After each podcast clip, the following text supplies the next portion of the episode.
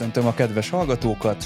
Egy Impulzus Podcast külön kiadással jelentkezünk. A mikrofonok mögött Isu és Nokedli, a szinkronos érdekességeket Dave fogja ismertetni, én pedig Csaba vagyok. Sziasztok!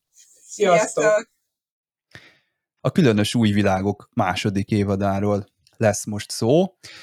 Eredeti címén Strange New Worlds, akinek így jobban tetszik, de szerintem ez a magyar cím ez elég jó. Van annyira nagy múltumára a Star Trek szinkron, meg van annyira ikonikus ez az intro szöveg, hogy ez a különös új világok, ez így jól cseng, úgyhogy nekem ez így tetszik, de hát mindenkinek ahogy a szájára jön, tehát uh, itt nincsen betiltva az angol verzió sem, tehát hogyha nektek úgy jobban tetszik, akkor azt is lehet, és egyébként történt egy ilyen baleset a Sky Showtime-nak a felületén, mert ott van egy olyan thumbnail is, hogy furcsa új világok, nem tudom, ezt észrevettétek-e, ez érthetetlen.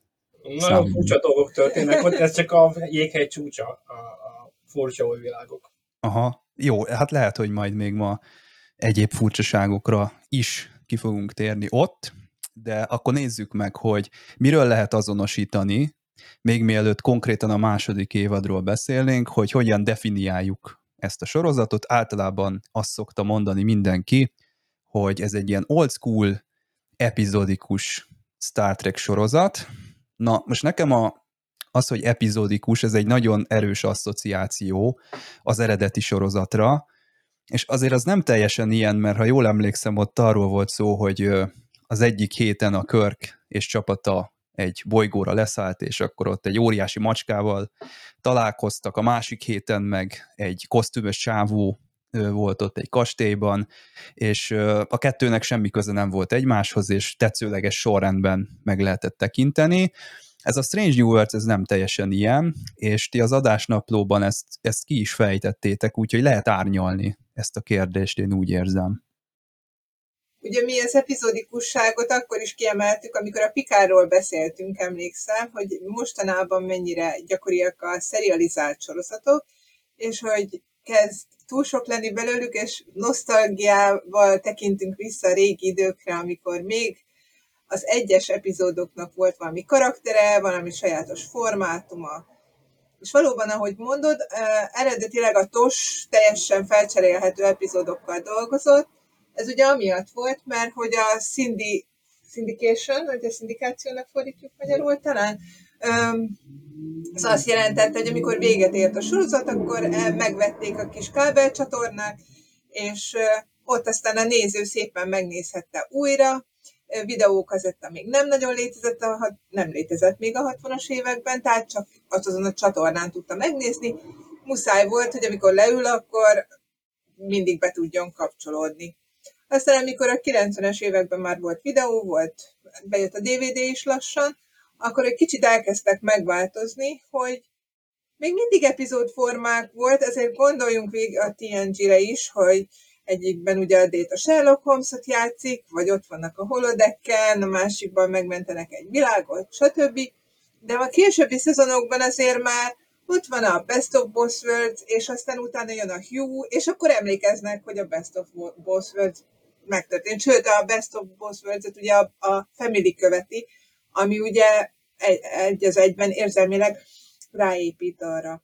Tehát, hogy ezeket az érzelmi vonalakat, a karakterfejlődést elkezdték beépíteni, és szerintem a 90-es évekre ez nagyon jellemző, hogy először ilyen epizódikus, de ami történik velük egy idő után már azért fejlődik, Peris meg Belana együtt egymásba szeretnek, és aztán együtt élnek. De nem minden történetszál cserélhető föl, uh-huh. de azért az epizódok megállnak magukban. Aztán ugye a Deep Space kezdte a serializálni egy kicsit, ilyen kis mini árkokkal, először három részes részek, aztán már tíz epizódos árkok, amíg el nem jutottunk ugye a Pikárig, meg a Discovery-ig, amikor már egy egész szezon az teljes egy történet. És ehhez képest visszatérünk a Strange New Worlds-nél ahhoz, hogy, hogy az epizódok azok valóban egy epizódban egyik formátum jelenik meg, a másikban egy másik, ugye van olyan, ami egy musical, van egy crossover, egy Royce filmmel, van egy tárgyalótermi drámánk, van egy időutazós romantikus komédiánk, stb., hogy csak ebből a szezonból mondjuk néhány formátumot, és közben viszont az epizódokban a karakterek közötti kapcsolatok azok fejlődnek, alakulnak, egyre többet tudunk meg a karakterekről, tehát nem annyira javasolt össze-vissza nézni, vagy, vagy hát így fel kell készülni, hogy az egymásra épülnek érzelmileg a részek, de ugyanakkor meg nagyon sajátosan megkülönböztethetők. A hangulatuk, az egyik nagyon vidám, a másik aztán teljesen depressziós, aztán nagyon feszült, izgalmas, stb. Ezt jó, hogy mondtad, hogy ö, ilyen praktikus okai voltak régen, hogy teljesen epizódikus, ilyen falakkal lezárt történet van, mert az emberek nem tudtak hozzájutni a, Igen. a, a sorozathoz. Ez nekem nem jutott eszembe most, de logikus, hogy, hogy ennek megvan a gyökere. A serializációt pedig ugye a streaminggel indokolták, hogy ugye hát jobban megnézik az embert, hogyha mindig cliffhanger van a végén, mm. De egy idő után belefáradtak az emberek, hogy mindig dráma, és igazából a serializációban nem tudsz ensemble, nem tudsz annyira jól több embernek írni történetet. Ott, ott, ott muszáj egy vagy kettő, vagy max. három ember, akinek megy a sztoria, és minden annak van alárendelve, és hát láttuk, hogy ezt próbálta a Picard, ezt próbálta a Discovery, a Star Treknél ez nem annyira jól működik. Mert hogy a Star, a Star az űrhajókon mindig ott vannak a többiek is, és valahogy igényeljük, hogy ők is szerepeljenek, és azért azt látjuk itt a Strange Universe-ben, a különös új világokban, hogy itt az Enterprise legénysége egy nagyon jelentős szerepet játszik, egy csapatként vannak jelen, és hogy azáltal, hogy minden epizódban megjelenhet egy különböző egy vagy két karakter története, így tulajdonképpen egymás után nagyon sokféle történetet, történetszálat, karakterfejlődést kapunk. Mondhatjuk azt is, hogy a Strange New Worlds az gyakorlatilag össze, összeolvasztotta a két dolognak, a, mindkét dolognak a legjobbjait. Best of both worlds? Best of, both, best of both worlds, igen. Hogy, hogy valahogy összeszedte úgy, hogy, hogy a story maga, maga igazából csak karakter szinteken alakult ilyen, ilyen láncolt módon, és utána úgy külön minden egyes részt, tehát bármikor levettek, van kedvem levenni a polcról egy részt és megnézni egy este, és nem kell végülnem egy teljes szezont, hogy, hogy egy teljes sztorit kapjak szerintem. Van kedved, ez kijelentő módban volt? Tehát nektek eszetekbe jut igen. egy Strange New Worlds epizódot kiemelni, míg a nyolcadikat leveszitek a polcról? Simán. Abszolút, uh-huh. bár uh, annyira jó, hogy én többet is megnézek egymás után. Előről, hátulról. Igen. Oda-vissza. Most nyaralni voltunk egy baráti társasággal, és a, a és vittétek musical... magatokkal. Vittük magunkkal, és a, a musical részt néztük. Lakatlan szigetre. Me, meg a crossover Meg a crossover is, mert, mert a musical rész azon a héten jött ki talán előtt, és még sokan nem látták, és akkor megnéztük együtt, és tényleg nagyon nagy buli volt, mm-hmm. és nagyon sikeres, sikere volt a dolognak. Sőt, a, a szezon zárót is. Szezon zárót is egy akkor, pont akkor ment. Igen. Akkor, akkor hát ez tök jó. Akkor ez ilyen társasági Igen. kapcsolódás, parti. Ö, nekem kicsit a Discovery-nek a leágazása ez a, ez a Strange New Worlds, és érdekesebbek itt a karakterek, vagy, vagy erősebben az emberi oldaluk fel van építve, ezt mindenképpen ki kell emelni, viszont nekem mégis hiányzik a, ezzel lehet, hogy kisebbségben leszek a, rajongók között, nekem hiányzik a Discovery-ben azok az átívelő szálak. Szerintem azok, azok jók voltak, nekem tetszett a Vörös Angyal, a harmadik évadban a Burn, a negyedik évadban is volt valami kataklizma, és ezek szépen bontakoztak ki jó ütemben, jó, misztikus volt, de, de tudom, hogy ez egy más koncepció, tehát ettől nem szabad ezt elvárni. Viszont én olyan sorozatokat is szívesen nézek, ami ilyen erősen, erősen összefügg, és ilyen nagy, nagyon egymásra épülő. Tehát olyan háttérszál van, ami folyamatosan ott van, és akkor várni kell, hogy következő héten hova fut ki az az adott történet. Szerintem ez, ezt jól csinálta a Discovery is, és a, és a Picard sorozat is. Nem tudom, itt esetleg lesznek-e ilyen mini árkok ebben a, már úgy, hogy nem a karakter ö, szálak függenek össze, hanem mondjuk le, lesz-e benne két rész. Lehet, hogy ehhez kevés ez a tíz epizód, hogy ilyeneket elhelyezdenek.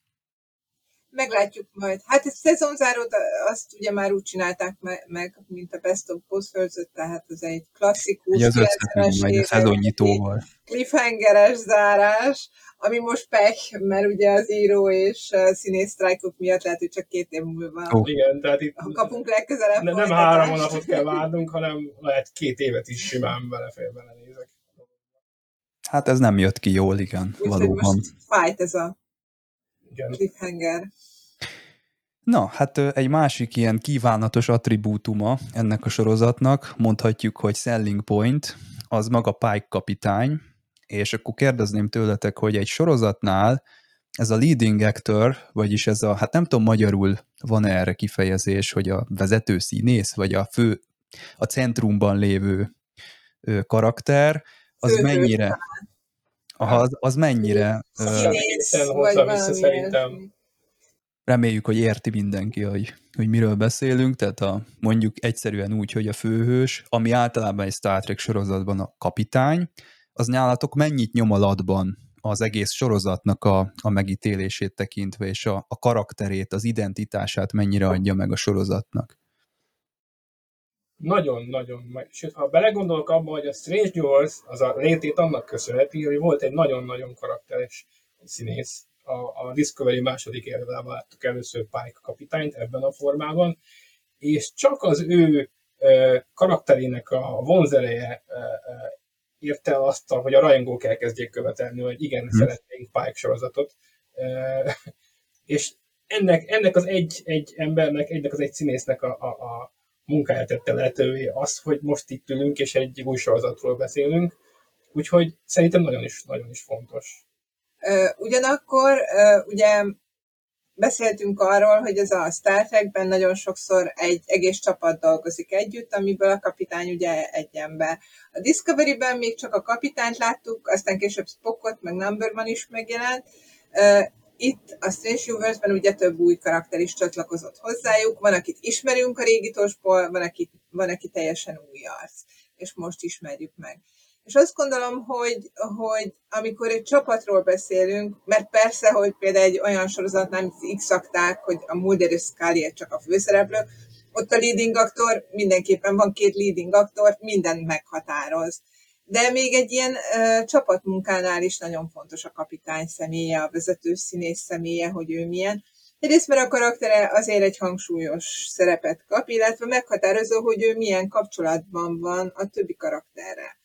Másrészt mi gyakran beszélünk Lacival arra, hogy nagyon meghatározó, hogy a vezető színész milyen kapcsolatban van a kollégáival, és hogy, mert hogy nagyon-nagyon sok esetben azért egy leading aktor azért szintén vezető szerepet tölt be ebben a dinamikában, uh-huh. és hogy nagyon nem mindegy, hogy ő most tulajdonképpen csak egyedül szeretne leading aktor lenni, és féltékenyen nézi a többieket, és próbálja ott ki gurítani őket, William Shatter, ugye? Vagy hát kicsit Épp rá akartam kérdezni, hogy gondolunk-e konkrétan valakire. És Patrick stewart is ugye ez történt a Picard című sorozat első két szezonjában, mm. és mhm. ugye tudjuk, hogy... Betörte a csapat Patrick Stewartot. Igen. Um, Egyébként neki nála a TNG-ben is az történt, hogy ugye a TNG csapat betörte Patrick Stewartot, mm. viszont aztán megpróbálkozott egy másik csapattal, hát ha ugye ő győz, aztán vissza kellett hozni a másik csapatot. E, igen. Még két Malgrú volt az, aki nem volt nagyon jó hatással a dinamikára a Voyager legénységben. Tehát voltak arra példák, amikor a a leading aktornak ezt nem sikerült megteremtenie. Egy másik nem szertekes példa mondjuk, hogy a Battlestar Galactikáról szokták mondani, hogy ott az Edward James Olmos, meg a Mary McDonnell, akik ugye vezető karaktereket játszottak, ugye a Dama parancsnok és Laura Roslin olyanok voltak, mint a fiataloknak, mindig úgy hivatkoztak rájuk, hogy a, a mamájuk meg a papájuk, tehát hogy, hogy egy olyan családi érzést tudtak kialakítani, ahol felszabadultak a, a színészek, a fiatal színészek, és ki tudták hozni magukból a legjobban. Uh-huh. És ez nagyon átjön mindig, hogyha egy, egy színészcsapat jól összetart. Igen. Nagyon sokszor hogy érezni egy ilyen, egy ilyen megfoghatatlan feszültséget. Igen, a Deep Space Nine-ban voltak nagyon jó kapcsolatban a színészek, ahol úgy érezted, hogy a stáb nagyon együtt van a forgatásoknál, és talán ilyen erősen a Strange Universe-ben érzem megint ugyanezt. És ugyanez jön át a, a történetekben is, hogy minthogyha ez lenne a helyzet a háttérben is, hogy jól érzik magukat, támogatják egymást. Az biztos, hogy egy ehhez hasonló dinamika zajlik a karakterek között is. Tehát azt látjuk Pike-ról, hogy ugye ő, mint a fővezető karakter, nem odatolja magát, hátratolva mindenkit, hogy akkor csak én vagyok, most engem nézzetek, én vagyok, mint Körk, vagy, vagy akár mi, hanem, hanem nem is tudom, ő az űrapuka, vagy nem tudom, ott főz a, a legénységnek, bátorítja őket, tehát én igazi demokratikus vezető, hogy, hogy meghallgatja a legénységet, tényleg bátorítja, tényleg jó a hangulat, és és ez így nagyon-nagyon jól átjön, hogy neki milyen hatással van kapitányként a legénységére. Én még azt is mondtam, hogy én, nekem a kedvencem a késő TNG és Deep Space sorozatok, de ha most ide jönne valaki, hogy na, akkor jelentkezz a csillagflottába, de megválaszthatod, hogy melyik korba, melyik kapitány alá és melyik hajóra menjél, akkor én tuti biztos ezt az Enterprise-t, hogy is mondták, Enterprise 1701, vonal semmi. Ezt választanám, mert hogy a TNG-ben nagyon jó, iszonyat jó az a hét ember együtt, de úgy érzed, hogy ez a hét ember így van együtt, és ha te ott vagy egy nyolcadik, akkor te már nem, nem fogsz úgy bekerülni abba a hétbe, hiába szeretnél. Például a Ró. Például a Ró, ő még valamennyire ott valahogy, meg még a Guynennek esetleg ott, ott ő, ő igen, de hogy egy kis enszín, nincs olyan, hogy egy kis enszínbe jön, és akkor hmm.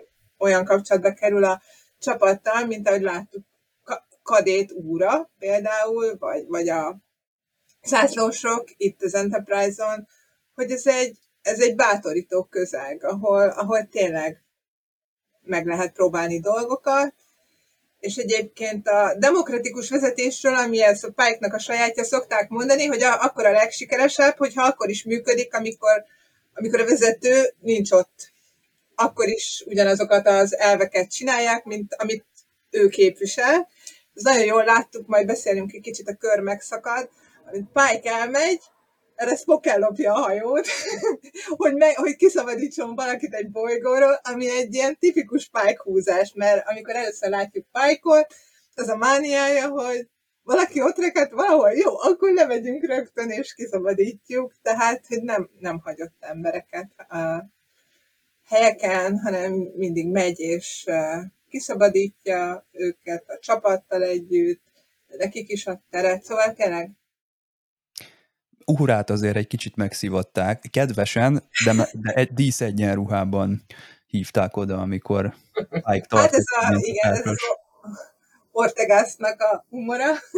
Igen. De ebből meg... is látszik, igen, hogy, hogy ezek a fajta szokások, ez a szívassuk meg kedvesen a szétlászlósokat. De ez még az első évadban volt. Igen.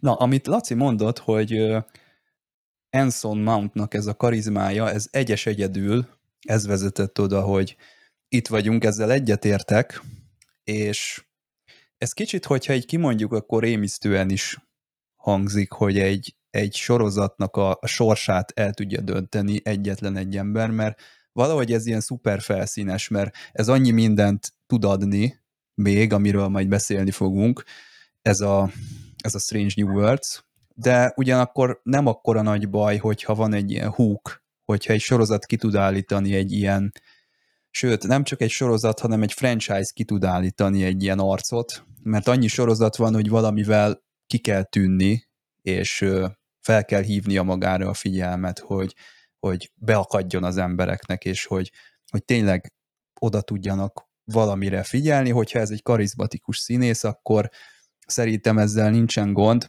Ez nem is a Discovery szempontjából, vagy nem is a, a Strange New World szempontjából fontos, hanem a Discovery szempontjából. Most el is szóltam magam, hogy hova vezet a gondolatmenetem, mert ezt a pálykot ezt mindenhova oda lehet tenni, tehát ez itt van a címlapon úgy, ahogy van, mindenki örül, amikor meglátja, de a Discovery szerintem nem tud kiállítani egy ilyen karaktert. Tehát, hogyha én most a Michael Burnham-et fogom, és kiteszem a impulzusnak a fejlécébe, akkor a fele ember az leiratkozik rögtön. Vagy hát ha nem is ilyen drasztikus lesz az eredmény, de azért nem fog neki tetszeni. És ott vannak még azért elég nagy kaliberű arcok, tehát ott van a Doug Jones, meg a Michelle Yeoh, de én úgy érzem, hogy náluk sem ennyire egyöntetű a, a rajongóknak az elfogadása és a, a rajongóknak a szeretete. És én odáig mennék, hogy ez azért a Discovery-nek valamennyire közrejátszott abban, hogy, hogy a földbe állt. A, Abszolút. Igen, tehát az első évadban például nagyon nagy húzónév volt a Jason Isaacs, és érdekes is volt az ő karaktere. Most az, hogy hova futott ki, az egy másik kérdés, de az, hogy ő, ő milyen személyiség volt, és hogy hogy tartották fönn az érdeklődést, és hogy azt hogy játszotta el, az szerintem abszolút egy, egy ilyen berántó erő volt. Hát a második évadban ugye ott volt maga Anson Mount, és a harmadik évadnál már az én ismerősi köröm elkezdte mondani, hogy úgy megunták ezt a sorozatot, hogy abba hagyták az első pár epizódnál, és én már a fejemben ezt összekötöttem, ők nem mondták, hogy ezért, de szerintem ezért, mert nem volt már benne olyan szereplő, akire érdemes volt odafigyelni, és a negyedik évadot azt már a környezetemben szinte senki nem is látta. Ebben persze az is közrejátszott, hogy a nemzetközi terjesztés az megszűnt. Igen. De, de én szerintem amúgy sem volt nagy az érdeklődés már. Lehet, hogy ez csak az én mikrokörnyezetem és az én buborékom, és azt extrapolálom, és lehet, hogy tévedek, de én úgy gondolom, hogy nagyon nagy szüksége van egy sorozatnak, egy franchise-nak is, mert a Pikár az adott a Star Trek-en belül, tehát csak ő, ő már megvan, tehát ő 36 éve itt van, és ő vele nem kell, ő a Patrick Stewart, és az úgy készen van. Azért nagy szó az Enson Mount, mert Pike is volt már előtte, de azért ez egy új színész, tehát a semmiből mondhatni építették föl ezt, a, ezt az újkori Star Trek karaktert, és szerintem ez jó, hogy, hogy ilyen sikeres lett. Igen, ez abszolút nagyon igaz. De a Discovery-nél a, a, a Michael Burnham karakterét próbálták ilyennek eh, behozni. Most, hogy valamelyik DVD-tokon szerintem az ő arca van hasonlóképpen exponálva, mint az előbb az újságon az Enson Mounté de ezt tudjuk, hogy, hogy, hogy Volcs, de ő nem annyira erős karakter, mint, mint az, a többiek valahogy. Ez így, valamiért. Valahogy valamiért ez így jött ki. Igen. Direkt arra törekedtek a Discovery-nél is, és a Lower Decks-nél is, hogy ne, hogy kivételesen ne a kapitány legyen a fő szál. Amiben esetleg még logika is lenne. Logika is van, és a Lower Decks-nél működik, ott jó messzire vitték a kapitányi rangtól, tehát ott viszonylag kevésszer találkoznak vele. Burnhamnél az volt a probléma, hogy azért ott van a hídon, tehát hogy valahogy mindig találkozik a kapitányjal. Nem tud megcsinálni, hogy ne legyen ott a kapitány, vagy ne legyen ott egy kapitány. És való igaz, hogy egyébként igen, nekem Lorca kevésbé jól működött, de nagyon sok embert ismerek, akik nagyon szerették a karakterét, de mint a hajó kapitánya nem működik, szerintem, mint, mint egy nagyon érdekes, izgalmas, kicsit sötét karakter, úgy, úgy igen, de hogy nincs meg benne az, hogy így összefogja a legénységet. Meg hát milyen legénységet, szóval, hogy bejön Pike a második szezon elején, és így végig sorolja a neveket, és rájövünk, hogy nem tudtuk el nemüket eddig, és semmit sem tudunk róluk. Maximum akkor tudunk meg róluk valamit, amikor, amikor az, az epizód végén aztán meghal valamelyikük, és egész addig Igen. a 30 perc alatt az ő történetét néztük, hogy végre van egy történet, na, viszlát. Emlékszem egyszer a Star Trek klubban volt egy olyan játék, hogy egymás mellett ültünk, és Enterprise legénységi tagokat kellett mondani. Sorban van egymás után. És nem tudom hány kört tudtunk menni. Rengeteget, tehát tudtunk neveket, mindenki tudta, kiről van szó. A Discovery-ben ezt nem lehetne játszani, az, a három-négy főszereplőn kívül basszus senkinek nem tudtuk nevét, amíg Pike be nem jött és bemutatott mindenkit. Igen. Viszont amit az előbb mondtam, hogy, hogy egy igazán jó kapitány akkor is működik, hogyha a legénysége jó, és a legénység még akár a kapitány nélkül is jó, ami valahogy azt, nem tudom, azt az illúziót adja ez a sorozat, hogy, hogy ez, ez is a kapitánynak köszönhető, hogy a kapitány nevelése, ez a legénység, ami aztán nélkül is jól működik, ez itt a második szezonban eléggé jól látszik, mert ugye Anson Mountnak kisbabája született, és volt olyan epizód, ahol emiatt alig volt, illetve illetve a többi epizódban is kevesebbet az volt. Az első különösen szezon. keveset volt. Nem, a másodikban volt, de aztán megint a harmadikban megint nem, és aztán talán egyszer kapott csak, vagy kettőször olyan epizódot, ahol tényleg többet kellett csinálnia, Szóval, hogy ez volt az oka, hogy Ezt volt hogy mondtátok, mert én például hiányoltam többször pálykot ebben a szezonban jobban. Igen, igen az, az előző szezonban nagyon-nagyon sok pályk volt. Minden egyes részben kaptuk bele, és most így itt mit kicsit hátrébb húzták, viszont cserébe, cserébe a többiek is jobban tudtak lélegezni. Igen. Viszont nekem nagyon tetszett, hogy még akkor is ott volt egy kicsit háttérben, mindig ott volt a szükség volt rá, nagyon jó jelenetei voltak továbbra is, nagyon jó Főzött, ha kellett. Szó.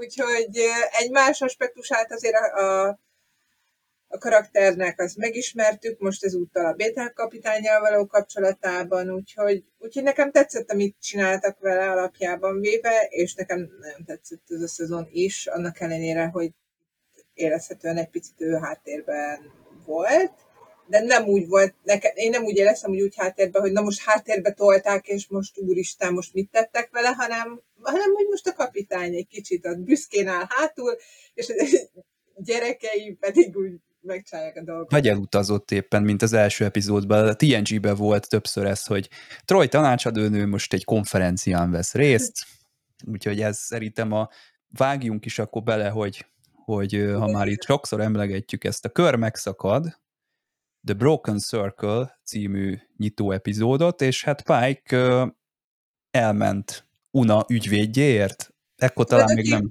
Igen, ekkor még nem tudjuk, hogy, hogy ezért megy el, az a második epizódból derül ki, hogy kiről is beszélnek, és miért is megy oda, de a lényeg az, hogy igen, elmegy. Tehát úgy kezdjük, hogy Una börtönben van, amiért kiderült róla, hogy illíriai, és pike beszélgetnek, és Pike megpróbálja rábeszélni, hogy ehhez a titokzatos illetőhöz el kéne menni, és majd ő elmegy, és idehozza, majd el is megy, és a legénység magára marad. Azt hiszem a Starbase egyen vannak éppen javítás alatt. Uh-huh. Igen. És ugye még a Laam pedig elment az előző szezon végén. Igen, ő is el van menve.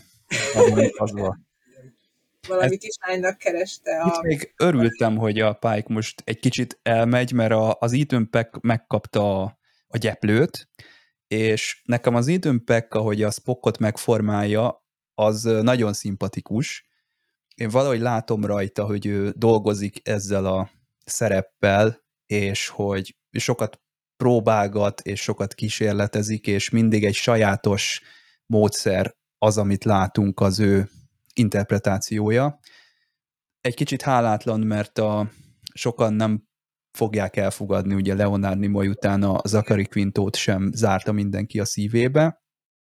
E, ilyen szempontból Pike-nak, Anson Mountnak könnyebb a dolga, mert a Pike az nem egy sokszor látott fickó, de amit az Ethan Peck csinál, az nekem, az nekem nagyon tetszik, úgyhogy örültem, hogy ő kapja most meg a, a hajót, és szerintem előrevetíthetjük, hogy itt a Spock egy kicsit küzd az érzelmekkel, vagy előtérbe todulnak ebben az évadban a, az érzelmek, ami nem baj, mert láttuk az eredeti sorozat két pilotjában, a Where No Man Has Gone Before és a Cage-ben is, hogy azért Leonard Nimoynak is néha-néha mosolyra görbül a szája. Igen. Szerintem itt még a kontinuitás az rendben van.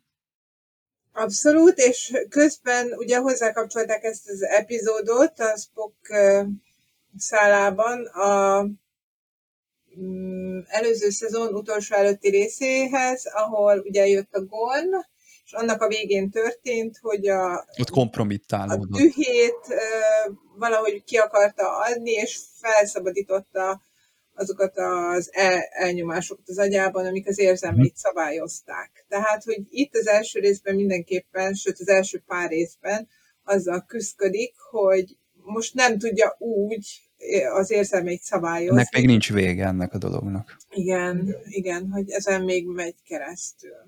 Igen, és ekkor jössz zavarba, hogy ha nem látod minden héten, hogy most kommentelt is valaki, hogy de hát Spock miért viselkedik így, de hát ez nem Spock jellemző, és akkor el kellett neki magyarázni, hogy igen, ne, valóban nem, de ez most nem egy olyan rész, ami önmagában áll, hanem egy másik. Ne epizódikusan nézed. Igen, ne epizódikusan. Sorozatot. Nem kivételesen most Igen, ezt el kell engedni. Előző epizódokban, mármint a soroz, az epizód elején mindig van ez az előzőleg, ott azért beteszik azt a jelenetet, De- de amire akkor- utalnak, csak nem biztos, hogy érti az, aki még sosem nincs látta szájad azt a barátból, részt. figyelni kell. Igen, figyelni kell néha. Figyelni kell. Meg kell, hogy mondjam, hogy én most kétszer láttam, és nagyon sok apró részletet láttam másodszorra, hogy hát ezek hol voltak, amikor én először néztem. Könnyű elsiklani fölötte, de én úgy is élveztem a részt elsőre, de hogy másodikra meg még sokkal jobban. Tehát ha figyel az ember, nagyon-nagyon érdekes dolgok jönnek ki. Na most azt a, már mondtad, hogy az Enterprise-t ellopja a Spock, én erre inkább egy mínuszt adok, mint pluszt, mert azért az Enterprise-t ellopni ez egy big deal. Itt nagyon könnyelműen történik ez meg, és a The Search for Spockban ez egy, ez egy main event, tehát ez a, ez a mozgatórugója mindennek, hogy te úristen, hát a, ebből a legénységből mi lett egy ilyen Motley Crew, és eldobják az Enterprise-t, tehát ez egy, ez egy hatalmas nagy deal, itt meg csak így, hát akkor menjünk. Jó, hát nem lopják el, csak elmennek a lánér, aztán visszajönnek.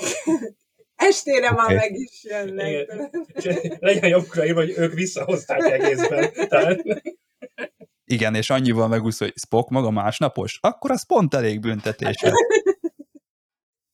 Látod, megkapta a büntetést, érte? Hát, végül is igen. De, de ez nem csak egy Spock epizód, hanem Dr. Mebenga és Chapel, ugye itt ö, már egyre jobban felsejlik, hogy ők veteránok, és a háború emléke nyomasztja őket, de itt csak így nagyon kapargatják, tehát ez nem egy PTSD epizód, de, de, de valamennyire így belengetik, hogy terhelt múltúak ezek a karakterek. Azért már látszanak a nyomai, hogy ez egy PTSD epizód. Később ugye sokat, sokkal többet is megtudunk róla, mivel ez olyan, mint hogy egy dupla epizód lenne, ami között sok más epizód is van. Tehát Nagyon sok történik itt. Igen, a kör megszakad és a bocsánat, mi volt a címe magyarul, a háború ürügyén epizódról, Igen. ami majd később követi, amiből voltak éppen most nagyon sok mindent felvetnek, amire nézzünk, hogy mi ez? Hogy van? Hogy lehetnek ezek a dolgok? Hogy történhetnek ezek a dolgok? Hogy, hogy Embengának van valami olyan anyaga, amit ha bevesz, akkor hirtelen harcolni tud, mint a gumimaci folyadék. Vagy, én az Asterix-re gondoltam, hogy de, a de ott az varázs... Obelix beesett az Hát a igen. földrendbe. igen, tehát ö, igen, meg a Csepel is, meg hogy mi ez a dolog a klingonokkal, nagyon sok mindenre választ kapunk később a sorozatban. Akkor ezt tegyük is el későbbre, mert ott akkor ezt majd kifejtjük. Igen. Ja, én csak Van- annyit jegyeznék meg, hogy itt vo- volt egy elég több, hosszú, több percen át tartó ilyen akciójelenet, Bunyó. amiben bunyón keresztül velekedték magukat a hajón, ez egyébként ez borzasztóan kellemetlen volt. Én. Igen? Igen, nekem ez a villogó fények, a, a, a söt, fél sötétben verekszünk, és nem nézett ki jól. Szóval ez nem, nem egy ilyen Michel Yeoh féle akciójelenet volt, Mhm. hanem, hanem valamint, amit éppen csak úgy sikerült összeapátolni. az, az engem nagyon kivett a részből, de aztán szerencsére visszaálltunk a, a drámára. Igen. Na itt még annyit mondjunk el az epizódba, hogy ugye az előbb említettétek, hogy Lánér mennek el, és Krisztina Csong nekem sokáig ilyen talány volt az első évadban, mert őnek is ilyen rettetes sötét múltja van, és nem nagyon tudtam, volt valami burok körülötte, amit én nézőként nem nagyon tudtam áttörni, és nem értettem, hogy őt mi fogja mozgatni, vagy mi az, ami tőle várható. És itt az első részben viszont jobban tetszett, nekem jobban bejön ez a felszabadult oldala, meg ez a könnyedebb stílusa, hogy itt a klingonokkal fegyverkereskedik, meg poénkodik, szóval ez nekem jobban fekszik, és kicsit így el szoktam gondolkodni, hogy olyan retteltes dolgok történtek vele, hogy nem tudom, hogy egy ilyet ki lehet-e heverni így emberileg. Tehát, hogy így ebből talpra lehet-e állni, így, így lesz -e ebből még egészséges. Jó, hát ez a jövőben van, ez egy Star Trek Advanced Human, ez egy továbbfejlett ember, de azért mégiscsak nem tudom, tehát lehet ilyen? Ez egy nagyon érdekes kérdés, mert ugye azt vesszük észre, hogy ugye a TNG azt mondta, hogy ugye az emberek már tökéletesek és jól élnek, ugye ez volt ám a Roddenberrynek, legalábbis amikor elkezdődött a, uh-huh. a TNG, aztán, aztán Cisco-nál kiderült, hogy hát ez nem teljesen így van, meg még ugye a további Voyager sorozatnál, leginkább ugye aztán jött a Discovery, meg a Picard, akik azt mondták, hogy hát, hát azért ez nem teljesen így van, tessék, itt van a karakterek, hatalmas tragédiák értek őket, és most borzasztóan sötét sorozatot csinálunk, mert itt mindenkinek marha sötét múltja van, és mindenki tragédia ért, és most mindenki traumatizált, és akkor ez hozzá tartozik, hogy az egész sorozat ilyen nagyon sötét legyen.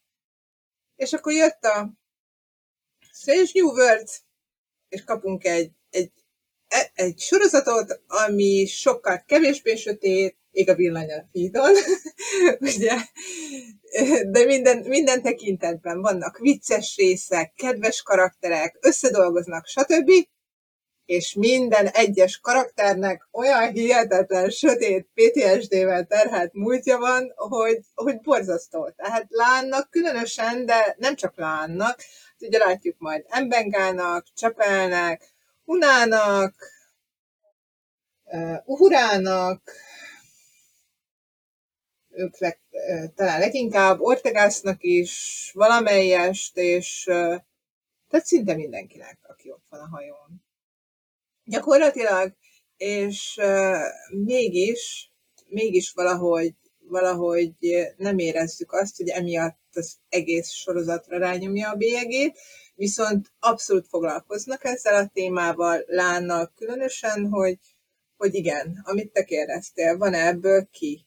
Igen, van. Egyébként láttuk az első szezon végén, hogy, hogy terápia, terápiára is jár, a pszichológushoz, legalábbis említik az egyik jelenetben, hogy most éppen ott van, és nagyon sok epizód aztán hozta vissza ezt, hogy képes-e túlépni ezen a múltján, képes-e kapcsolódni másik emberekhez, képes-e levetni azt a pajzsot, amit azért húzott föl, hogy ne sérüljön, uh-huh.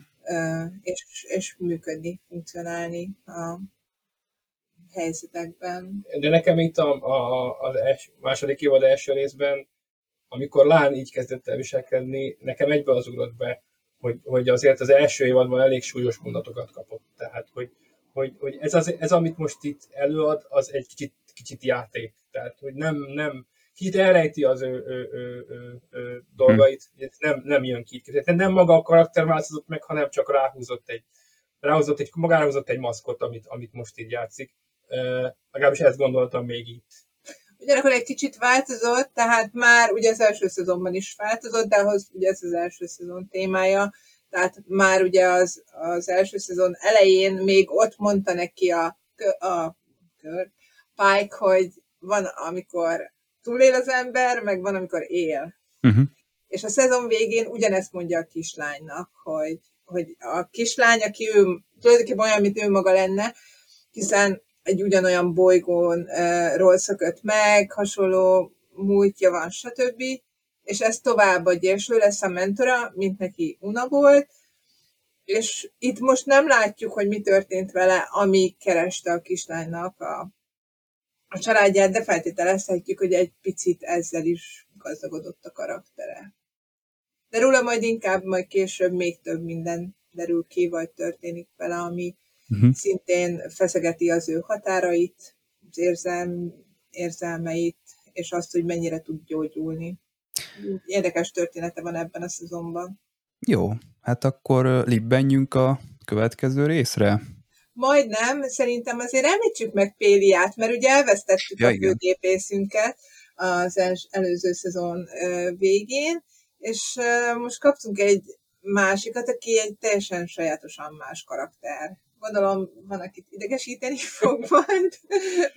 Ugye nagyon Carol Kane-nek van egy sajátos hangja, a, annak, aki magyarul nézi, és kétségbe mes, hogy milyen szörnyű a karakter magyar hangja, megnyugtathatjuk, hogy nagyon sajátos, hasonlóan nagyon különös az eredeti abból hangja is. Jó a szinkron, ne izguljatok. és azért is zavarvejtő, mert nem tudom eldönteni, hogy ez most a karakter beszél így, vagy a színésznő is így beszél. Annyira össze van lőve a kettő. Nagyon fura. Én nem ismertem őt uh, uh, amúgy, de mindenki úgy beszél róla az a amerikai netiteken, hogy, hogy Carol Keen az, hogy valami hogy nagyon... egy fantasztikus színész. Fantasztikus ismert valaki, én nem ismertem eddig a pillanatig, őszintén szólva, de nagyon vicces karakter. Én a Adams filmében láttam, ő volt a nagymama, de hát ott nem volt túl nagy szerepe, illetve azt mondják, hogy a, szellem, a Bill Murray-nek a szellemes karácsonyában is szerepel, uh-huh. mint a jelen karácsony. Hát én eh, sehol se láttam nem eddig. Emlékszem, nem emlékszem rá. A nagymamára emlékszem. A filmre emlékszem, de konkrétan a nagymamára nem.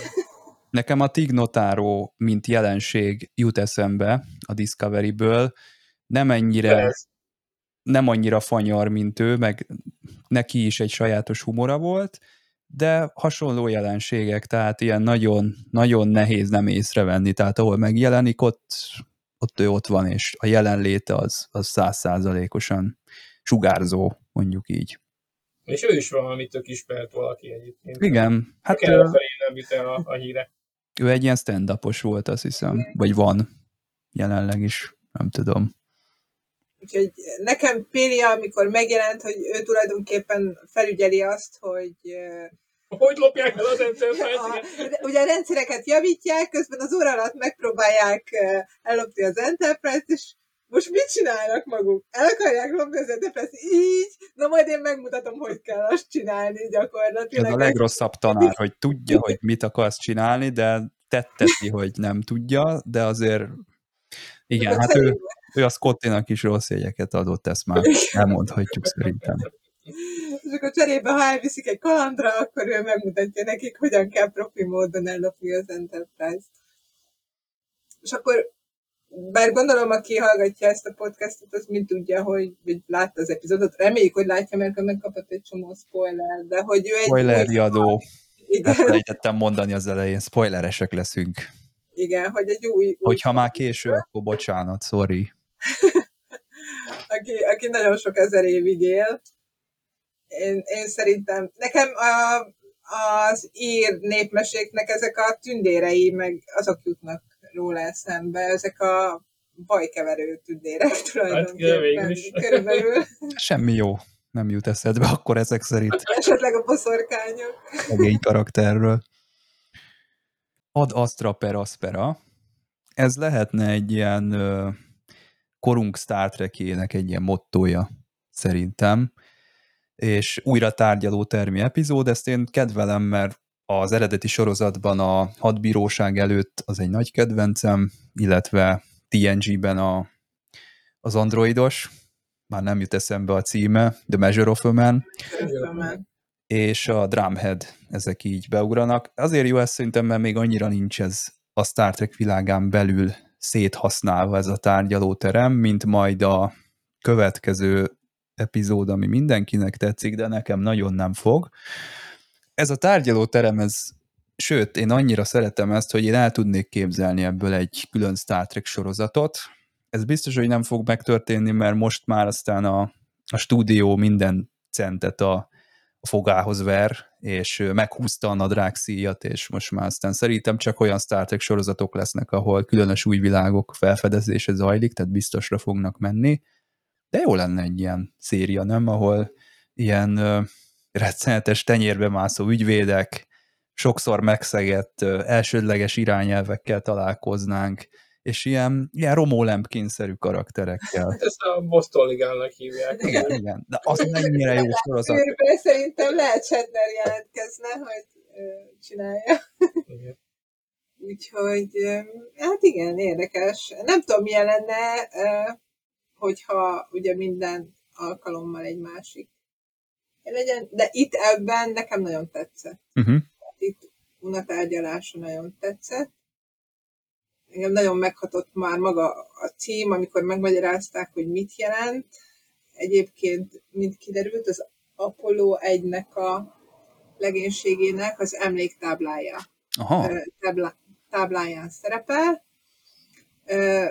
Van egy másik hasonló mondás, ami azt hiszem per per ardua ad astra, az is valami ilyesmi, hogy, hogy a nehézségeken át a csillagokig. Az eredetileg ugye nem a valódi csillagokat jelentette, hanem ugye a sikerig, ugye, hogy kell dolgoznod, hogy sikeres legyél. Uh-huh.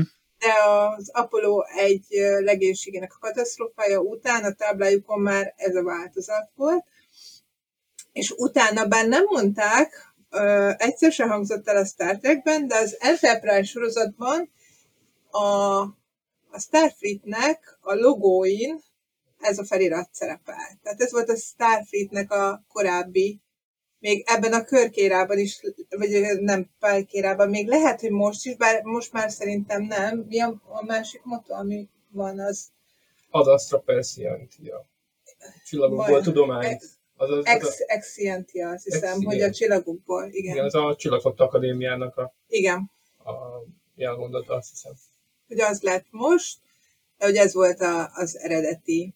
És nekem nagyon ö, megható volt az a Unának az a végső beszéde, hogy ő miért, neki miért annyira fontos ez a, az, hogy ő a, a csillagflottához tartozzon, hogy gyerekként mit jelentett számára ez a motto, ez a gondolat, miközben ugye kisebbségként, és még nem, nem csak kisebbségként, hanem kifejezetten elnyomott és üldözött kisebbségként rejtőznie kellett, és eltitkolnia azt, hogy ő kicsoda, és, és miért olyan, Ez kifejezetten Roddenberry gondolat, hogy a mindenkit felemelünk, vagy mindenkit megpróbálunk felemelni, és ez a bárki kitörhet. Abszolút, igen. Igen, ez egy nagyon klasszikus volt. Ugyanakkor azt gondolom, hogy a mai korunkban nagyon is nagyon releváns ez a gondolat, hogy olyan, hogyha megengedjük embereknek, hogy gyűlölködjenek, akkor azt leverik ezeken az elnyomott kisebbségeken, tehát hogyha törvényessé tesszük, hogy itt ugye az epizódban, hogy mivel félünk a Kán emlékétől, és ezért azt mondjuk, hogy nem lehet genetikusan megváltoztatni az embereket, és ezt ráhúzzuk az összes genetikusan megváltoztatott emberre, és felhatalmazzuk az embereket, hogy szabad őket gyűlölni, akkor annak milyen katasztrofális következményei lesznek ártatlanokra nézve. És úgy gondolom, hogy szándékosan a, a Unának a konkrét tapasztalatai, amiket a gyerekkoráról mesél, az szándékosan a, a holokausztot, illetve a, az ilyen fai előítéleteket, ö, pogromokat, a dél-afrikai helyzetet, apartheid helyzetet idézi fel. A, a jelenlegi, tehát az elnyomása, hogy rejtőzködnie kell, hogy nem mutathatja meg, azt tudom, hogy nagyon, nagyon sokan rezonálnak vele az LMBTQ közösségekben, a transzközösségekben, a, a egyéb vallási és fai kisebbségekben egyaránt. Legalábbis, amit láttam a, a fórumokon. Nagyon, nagyon sokan nagyon felemelően írtak arról, hogy milyen sokat jelent nekik ez, ez a rész. Igen, és mivel nem volt konkrétan kimondva, hál' Istennek, hogy mire gondolnak, így, így gyakorlatilag mindenki kicsit a saját szájíze szerint értelmezi. Ez, és, ez, és ez nem rossz dolog, ez kifejezetten, kifejezetten Star Trek-es. Az Infinite Diversity and Infinite Combinations az, az, az, az, az még mindig él. Pike mellett talán egyes volt a másik olyan karakter, aki egy üres vászon lehetett, azok alapján, amit láttunk a Cage-ben, nem sokat tudunk róla, és ezt kezükbe vették a készítők, és szerintem ez, ezt egy jó, jó irányba kormányozták az ő sorsát. Kár, hogy innentől kezdve meg is szakad minden, ami Unával kapcsolatos ebben az évadban, tehát itt elvágjuk az ő történetét, és akkor ezt letudtuk. Egyébként szépen... Nem teljesen értünk egyet, de kevés történetszála van, az igaz, viszont azt látjuk, hogy apró jelenetekben... Supportálni fog több jelenetben is, igen.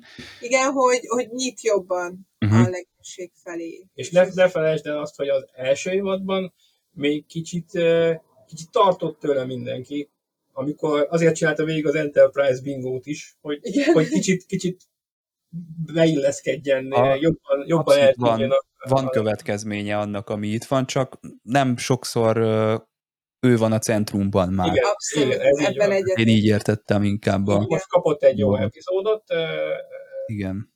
Szerintem kevés ez a tíz epizód, én azt mondom. Az a baj, igen. hogy egy ilyen karakterre koncentráló sorozatnál az a baj, nem, például arra a szerencsétlen Ortegasra nem jut egy rohadt epizód még igen. mindig. Ezt Vannak akartam ilyen... mondani, hogy ő még mindig jobban járt, mert ő kapott részt ellentétben, amikor Ortegasszal, akinek még mindig igen. nincs. Ortegászról gyakorlatilag annyit tudtunk meg ebben a szezonban, hogy pilóta, jó pilóta, nagyon jó pilóta, legjobb pilóta a flottában körülbelül. Még, valójában még egy kicsit kevesebbet, mint, mint, mint ugye Pike-ról, hogy kisebb szerepe volt. Neki is volt, mint megtudtuk, egy lehetséges oka annak, hogy ő most kevesebbet szerepelt, mert neki a két sorozat között érte egy tragédia, hogy a férje bekerült a kórházba, diagnosztizálták leukémiával, és három nap múlva meghalt. És teljesen összetört a színésznő, és el kellett dönteni, hogy folytatja, vagy nem folytatja a második szezonnal, uh-huh. és végül segítettek neki a többiek, és vigyáztak rá, úgymond, és, és um, átsegítették a nehézségeken, tehát nem csak a karakterek gyászolnak nagyon sokat ebben a sorozatban, hanem itt most a színész is, és elképzelhetőnek tartom, hogy ezért most nem dobták be egy igazán karaktercentrikus, nehéz, nehezen megcsinálható történetbe. Lehet, hogy a harmadik szezonban jön el az ő ideje. Ez jó, hogy ti tudjátok a hátterét, mert ezeknek nem igen. olvastam most nagyon utána. Úgyhogy mondjuk mindig van karakter, aki kevesebbet szerepel. Ugye hány szezonnak kellett el, eltelnie, hogy Jordiról igazán sok mindent megkapjunk, vagy sok infót. Hogy végre rendezvúzhasson Dr. Grant-től ahol a fedélzeten. Hát valami negyedik, ötödik, hatodik, nem tudom, az késői, amikor már igen, odáig eljutott Jordi. Amúgy egyetértek veled, főleg azért, mert, mert nagyon élvezem ezt a sorozatot, hogy simán néznék még belőle 3-4-5 epizódot, akár 20 mhm. is. Bár a fórumokon odáig mentek, hogy elkezdték magyarázni, hogy egy 10 epizód alatt nem lehet megismerni a szereplőket, ahhoz 20 epizód kell, vagy több, mint a régi időben, mert ott még voltak rossz részek is, tehát a végén már a rossz részeket uh, hiányolták. Ha ez így önmagában nem is annyira igaz, de van benne igazság, mert uh, most előre szaladok, hogyha van itt egy uh, Spock és Csepöl közti románc, akkor, hogyha annak ne adj Isten vége szakad valamikor, az egy megható pillanat, de milyen megható lenne, hogyha 40 epizódon keresztül együtt lettek volna, mint mondjuk teljesen máshogy hat, mint amikor a Tom Paris egyszer csak bekéreckedik a Harry Kimhez aludni, mert kidobja otthonról a Belana, teljesen máshogy hat ez 25 epizód után, mint hogyha egy fél epizód után történne ez meg.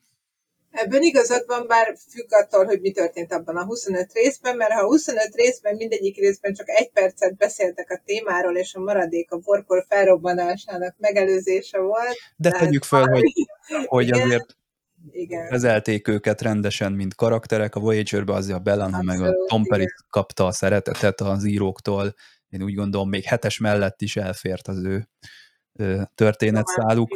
Úgyhogy ezt én is így látom egy kicsit, hogy az ilyen hosszú sorozatok, ha végignézel egy Babylon 5 azért máshogy potyognak az ember könnyei, mint egy, mint egy ilyen nagyon-nagyon jól meg kell írni ahhoz egy ilyen rövid ö, évadokból álló sorozatot, hogy az retteltes nagyot üssön mondjuk a végén a, a végkifejlet, és következetesen kell vinni nagyon a, a szálakat. Szerintem ez kevés esetben valósul meg jól.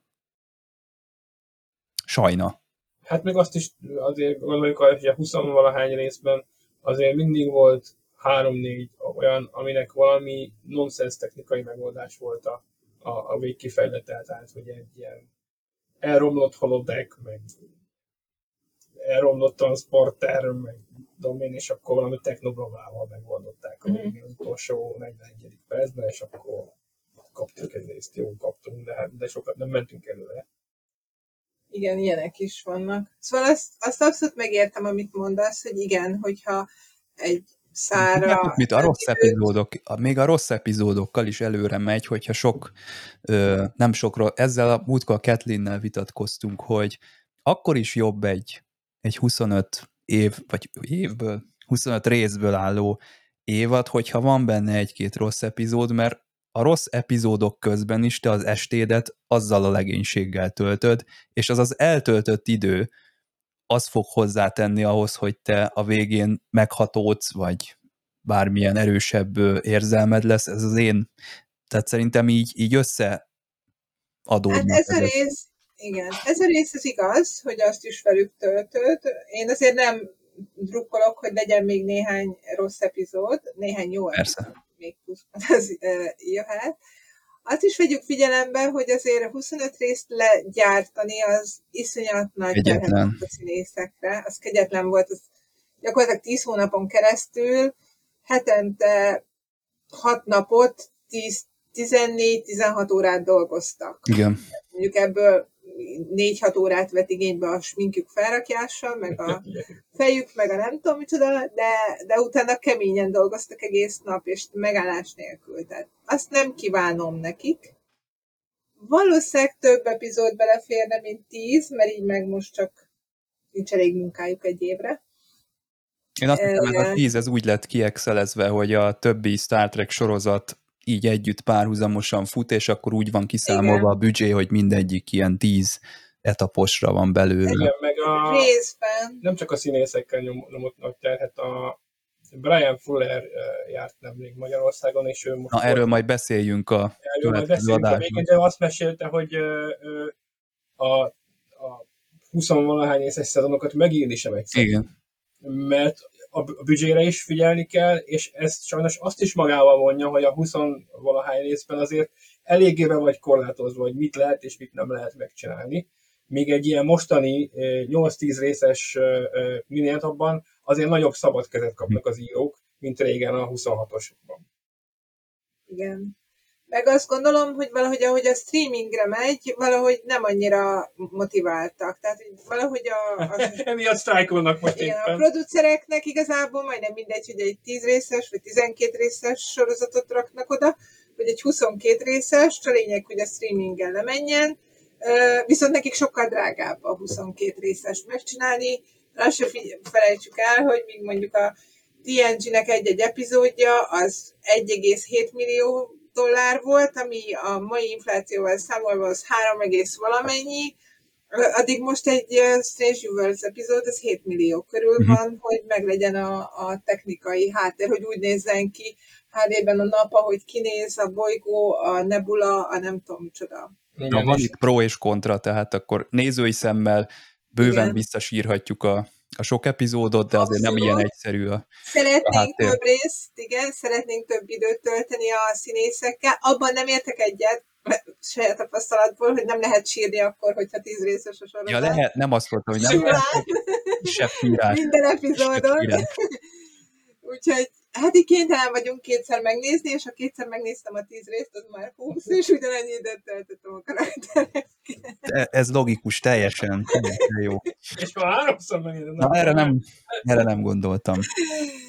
Nem mindegy, szóval a lényeg az, hogy igen.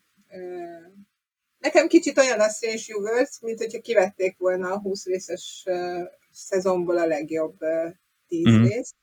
Tehát azt se felejtsük el, hogy most igazából a Strange Universe-ből csak 20 részt láttunk. Ami azt jelenti, hogy Még a TNG első ilyen évadát még Tasa jár meg se halt. szinte. Igen. Már a végén már jönnek a, a kis Bogarak. szörnyek, bogarak. Még szerintem a Még 21 nem, környékén, még nem 20-21 tudom, lehet, környékén jönnek, nem igen. tudom. De mennyivel többet tudunk a karakterről, karakterekről, mint Hát az a, a TNG-ben retteltes rossz volt a, a karakterek a, az első Az szezonban. első pár szezonban, igen. Ott, ott kellett ö, küzdeni, mire azok, azok úgy. Na, én szerintem ö, hozom Menjünk a fekete kicsit. leves nektek. Én ezen az epizódon azt mondja, hogy holnap, és holnap, és holnap. Igen. Most ennek az epizódnak már a címe is olyan, mint hogyha egy Simpson családban egy Star Trek paródiát néznénk.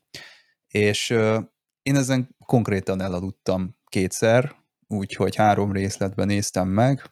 Egész egyszerűen nekem ez, hogy visszamegyünk egy, egy mai városba, ezt már én nem tudom többször megnézni. Tehát én ezzel annyi, olyan szinten telítődtem, most volt a Pikárnak a, a második szezonja, tudom, hogy nem volt jó, de akkor is ott volt, és egy egész szezonon keresztül néztük ezt, és, és nekem ez kész. Én vágom, hogy a rajongók ezt végtelenszer meg tudják nézni, nekem kész ennyi.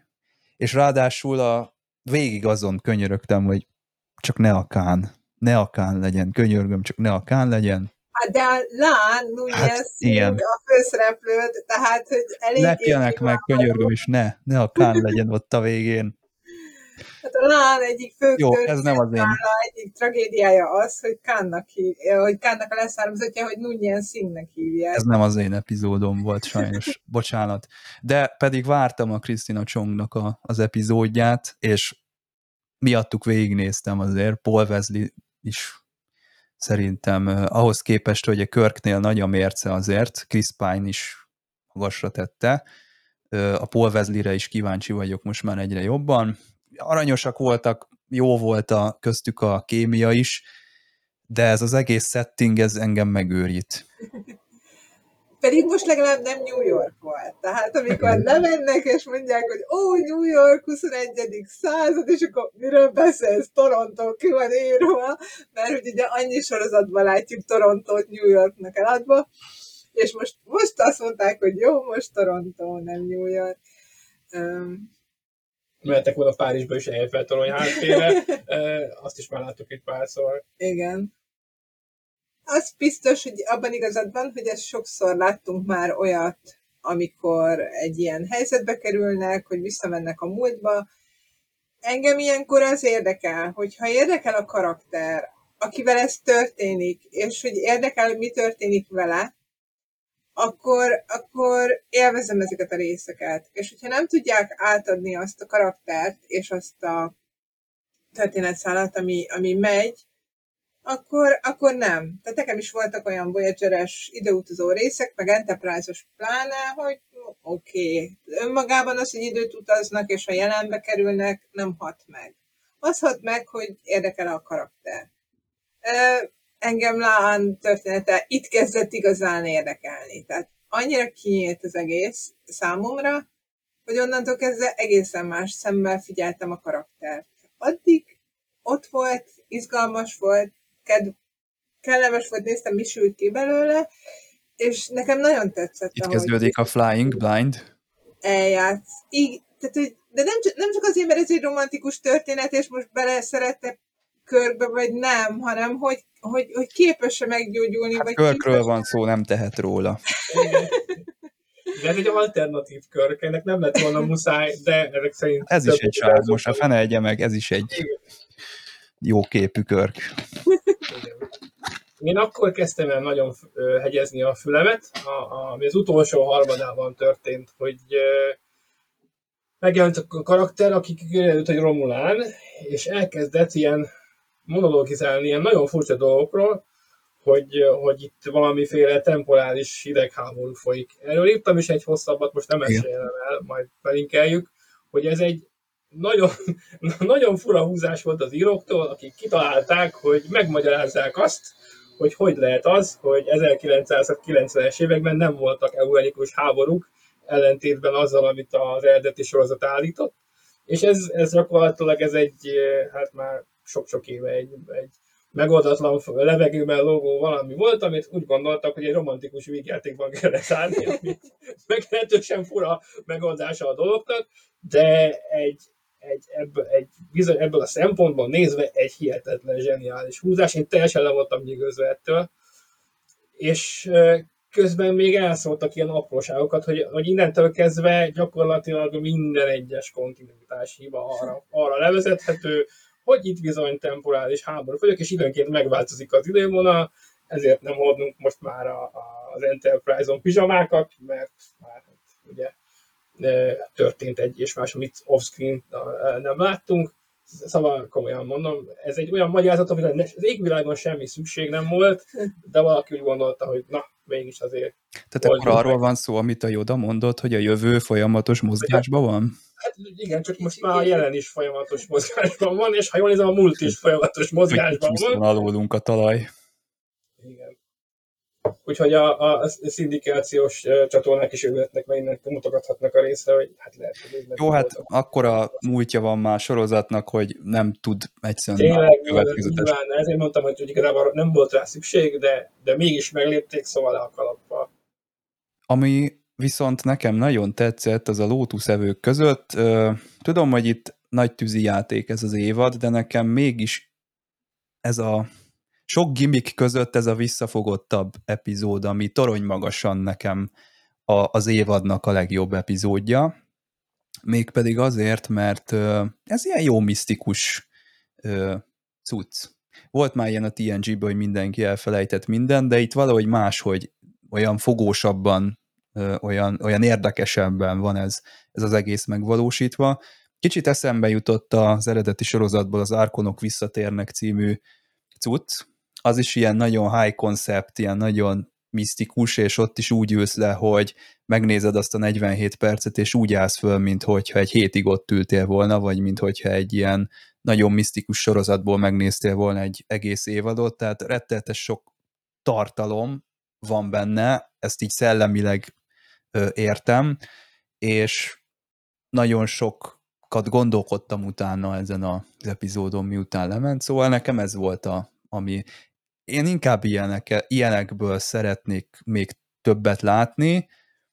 A, szeretem a színészeket is, meg a karaktereket is, de ilyen történet heavy cuccokra nagyon nagy szükség lenne szerintem ebben a sorozatban még.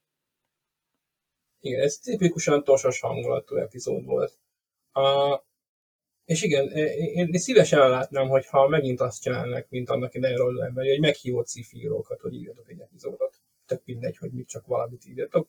És ez, ez teljesen olyan hangulatú volt, mint, mint a, az eredeti, eredeti sorozat némelyik része. Tényleg az arkolokat jó, hogy mondom, az, meg egy csomó másik, amit most nem is jut eszembe cím, de hogy, hogy ez, ez tipikusan azt a kölkös enterprise hangulatot hozta nekem, a, a, amit, amit onnan ismertem. De ez, ezek voltak azok a részek, amikor először találkoztam a, a Star Trek-kel annak idején, és olyan volt egy-egy rész, mintha egy novellát olvastál volna.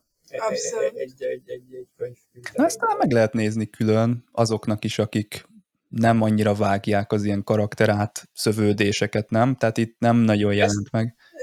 Lehet, bár egyébként sokat ad, egyébként a karakterek történetében és érzelmeiben is, hogyha egy kicsit allegóriának is fogjuk fel ezt a dolgot. Szóval, hogy ilyen dupla jelentésű. Megérted, és teljesen jól élvezhető egy nagyon klasszikus Star Trek részként, és közben meglepődik az ember, amikor végig gondolja a, a történetszálakat, a tematikus szálakat, hogy milyen szépen beleillik ennek a filozófiája.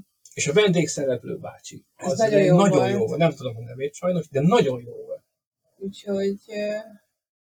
Nekem Lett egy ilyen meg... kategória az emin. A legjobb vendégszereplő, akinek nem tudod a nevét. Igen. Luke volt a neve egyébként, de... Ez egy másik. Már elfelejtettük, igen. Igen. Tehát, hogy ez, a, ez egy kicsit ez a merengés, a múlt, amit, amit elfelejtünk, szükségünk az az alapvető kérdés, hogyha mindent elfelejtesz, akkor az a mag, a személyiség, aki te vagy, az meddig terjednek annak a határai. Igen. Ez egy amnéziánál is felmerül akár, hogy, hogy mennyire ijesztő lehet egy ilyen helyzet, aki ezt átéli. Igen, főleg, az Orte, főleg Ortegász történetében volt ez, hogy ki vagyok én, valójában ki vagyok, mit mutat meg az, hogyha mindent elfelejtek magamról, akkor mi az a, meg, meg Pike is említi ezt a szemlen, mi, mit mutatok meg magamról. Uh, illetve a, a vendégszereplő, aki meg azt mondja, hogy, hogy, hogy nem, nem akar emlékezni, mert fáj. Tehát, hogy voltak éppen uh, inkább azért él a jelenben, hogy ne kelljen szembenézni a múlttal. És ez a jelenben élés egyébként egy nagyon spirituálisan, egy nagyon modern uh, koncepció, ez a mindfulness, nagyon népszerű, és ennek az egyik ága, az egyik legerősebb ága, az kifejezetten azt mondja, hogy dobd el a múltat, nem kell, dobd el a jövőt, ne gondolj rá, csak itt, pontosan, mint amit a Luke mond, ez a Eckhart Tolle, nevű ember írt sokat a mindfulnessről, és az pontosan ezt mondja. A sorozat viszont ezzel egy picit szembeszáll, amit Pike mond, meg minden. Nem elég csak ott az. Számít a múlt, számít, hogy hova mész, számít, hogy szembe tudsz nézni. És itt szépen besatlakozik Lán történetébe, aki azt mondja, hogy vannak olyan emlékek, amik miatt megéri elviselni a nehéz emlékekkel való szembenézést is. Nem jó az, hogyha, hogyha mindent eltörlünk. Ha később nézzük majd Úra történetét, ott is visszajön a gyász, az emlékezés, az embengáiknál visszajön a, a szembenézés a múlttal, az emlékezés, a Lánnál megjön a, a visszanézés. Unát, ugye az Adaszra Perasperában ugyanez volt, néz szembe, és állj ki, mert az meghatároz téged. Szóval, hogy gyönyörűen beleillik a, ezekbe a, az érzelmi témákba ez az epizód is, miközben tényleg egy fantasztikus, klasszikus, klasszikus Star Trek-es, filozofikus epizódot láttunk benne. Emberi színjáték. Tudjátok, volt az a, az első évadban is, a, amikor a Spock helyet cserélt a, a párjával, az is egy nagyon vicces rész volt, és ez arra emlékeztetett, de ez még annál is viccesebb. Tehát én ezen nagyon sokat röhögtem, és jó ebben a sorozatban, hogy tényleg olyan komikus epizódok vannak kifejezetten, amiken én, én halára röhögöm magamat. Az első évadban ilyen volt ez a Spock cserés, meg a The Elysian Kingdom. Jó, a, a színészek jól veszik föl egyébként ezeket a humoros szerepeket, jól áll nekik. Igen, jól csinálják. Úgyhogy igen, ez is egy ilyen tévedések vigyátéka volt. És érdekes, hogy ez is az ötödik rész volt Igen. a második szezonban, és a, a, amit említettél, az előző, az pedig az ötödik rész volt az első szezonban. Szóval, hogy most már várjuk a harmadik szezon ötödik részét. A vulkáni őrület részek. mindig akkor jön tipling. De ez mindig jó, amikor a vulkáni tradícióból kell hülyét csinálni. Az egyébként minden Star Trek sorozatban jól működik, amikor ezt a komolyságot figurázzuk ki, Szóval nagyon jó volt, ahogy ugye Spock emberé változott, na itt aztán teljesen megszűnt minden érzelmi dolga. Egyébként hogy, hogy nem volt még ilyen egyik Star Trekbe se? Tehát ez egy olyan magától értetődőnek tűnik, hogy vegyük le azokat a hegyes füleket, és nézzük meg, hogy milyen emberként. Miért nem volt ilyen eddig? Nem. Volt ilyen, csak nem, nem vulkánival, a Belanát szedték egyszer így szép. Tényleg. Ez még a Voyager-nek nagyon az elején volt valami. Nagyon az elején, igen, igen. És nem is volt annyira jó úgy utóbb visszagondolva. Tehát a koncepció nem elég, az is kell, hogy jól megcsinálják. Nekem ez tényleg nagyon tetszett, egyszerre volt nagyon vicces, de ugyanakkor voltak megható, vagy kicsit elgondolkoztató pillanatai. Uh-huh. Amanda nagyon jó volt, szerintem. Visszatért. Visszatért. És őnek is nagyon jó szerepe volt itt. Jól választották ki az anyóst, meg az apóst, majd mint Tipling ugye szüleit, akik valahogy itt az embereknek a szülei mindig csak bajt okoznak, amikor a hajóra jönnek. Holnándor is visszatért egy vulkáni szerepbe, ő volt az apósnak a magyar hangja. Ah. Úgyhogy após nagyon vicces volt a papucsvér szerepében. Igen. Azért mindig kiderül, hogy a, a vulkániak is emberek. Tök ugyanazok a minták vannak. Egy ilyen kemény feleség, egy ilyen parancsolgató, és egy ilyen férfi, aki nem tudom, tehát ez a tipikus papucs, ahogy mondod. Igen, szóval hogy itt most tényleg kicsit jobban belementünk abba, hogy milyen ember Spock, ami ugye gyökeresen különbözik attól, hogy milyen fél ember félvulkániként. Ugye nem is csak ember volt, hanem ráadásul a kamasz, ugye, hogy az a sokat eszik, azért nevet a vicceken, könnyen izgalomba jön, meg mindenféle. És utána próbálja meg úgy viselkedni, mint egy vulkán.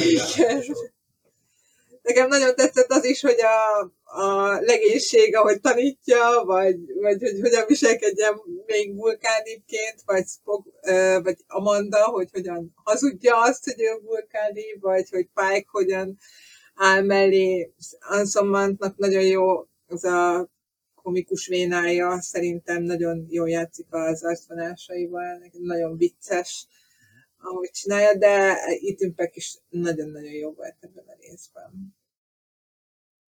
És hát továbbfejlesztettük ugye Spock és Csepelnek a romantikus történet szálát, ami ugye az első szezonban is már elindult valamelyest. Az is akkor indult talán éppen a ötösben először.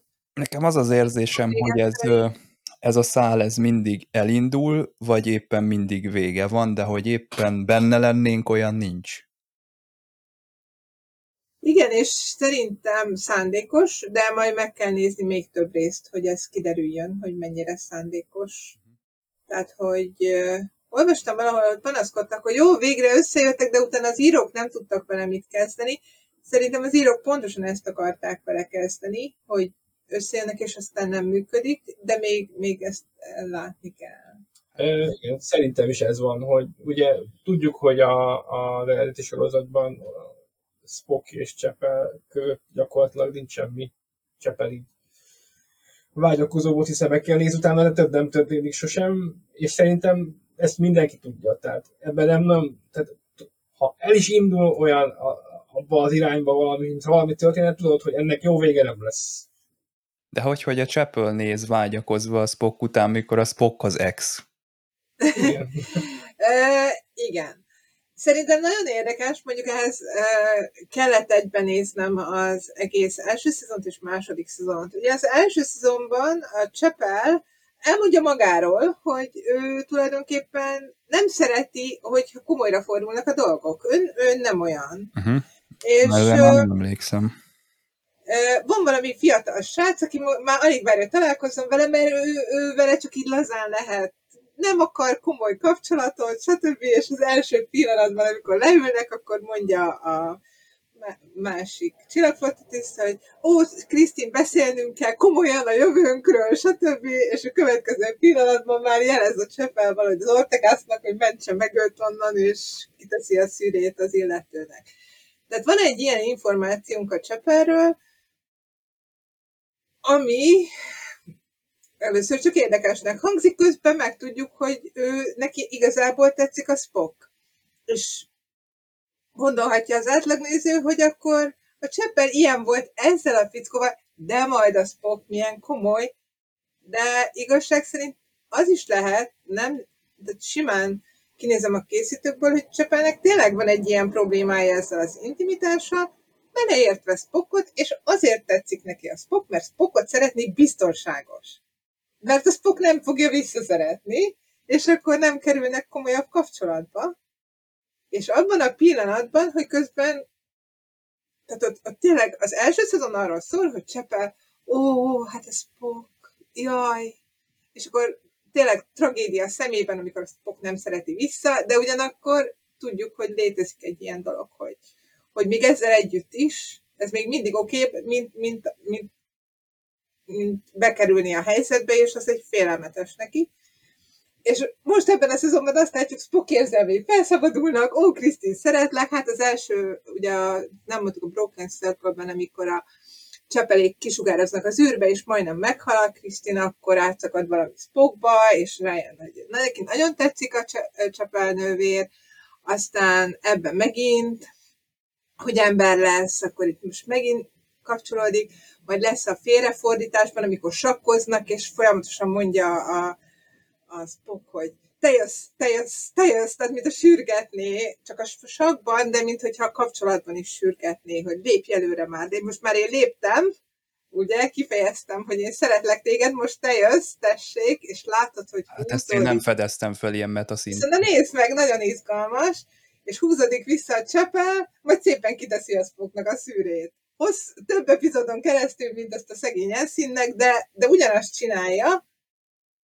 Úgyhogy én azt látom, hogy az ő kapcsolatuk ilyen húzom, vonom talán, amiben remélem, hogy előbb-utóbb benne lesz az is, hogy, hogy meg kell célozni, beszélni kell erről a problémájáról a Csepelnek, a Spock problémájáról, hogy neki milyen gondja van a kapcsolatokkal, de az is lehet, hogy nem oldják meg, és az vezet oda, hogy a Spock csalódásában már nem áll szóba a Csepelled, és Csepel megint nézegetheti.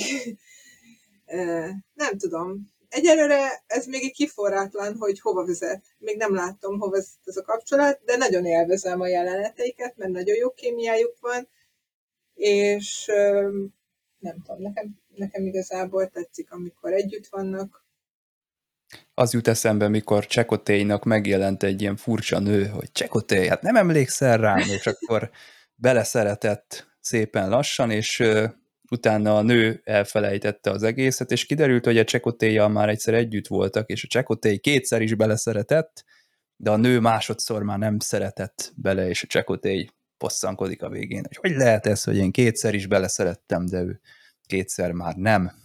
Úgyhogy furcsák ezek a szerelmi viszonyok a Star Trek sorozatokban.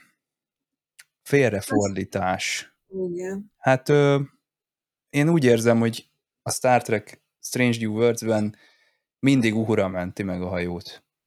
És ö, Uhura talán a leginkább Star Trek karakter ebben az egész sorozatban, mert neki a, a belső küzdelme, tehát ő feldolgoz valamit mindig, azt megérti, és a végén ott van a megoldás, és tulajdonképpen így menti meg mindig a napot és a helyzetet. Úgyhogy szerintem ő a legjobb karakter ilyen szempontból. Ő nagyon jó karakter, szuper, és uh, szerintem tényleg jól is választották ki a színésznőt, és, és hát miért, méltó arra, ami Nisán Nichols elindított. Szerintem ő is büszke lenne rá, és Szerintem kicsit irigykedik rá, mert ezért sokkal több szerepe neki sokkal több szerepe van, ez így van, így van. Nekem is nagyon tetsze, tetszik a, ahogy, ahogy Ugura kapja a történeteket, és tényleg ő is nagyon komoly anyagot kap. Ugyanakkor nagyon érdekesen vonják be a sztoriba is.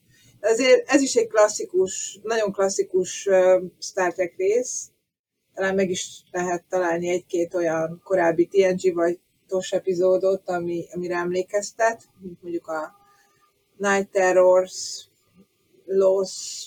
A bunyó. valami ilyesmi. Rendmilikus röppája. Amikor, igen, amikor valami alienek kapcsolatot akarnak teremteni Hát a bunyó az egy... Én nem értem a bunyót, azt mindenki utálja, szerintem egy nagyon jó epizód.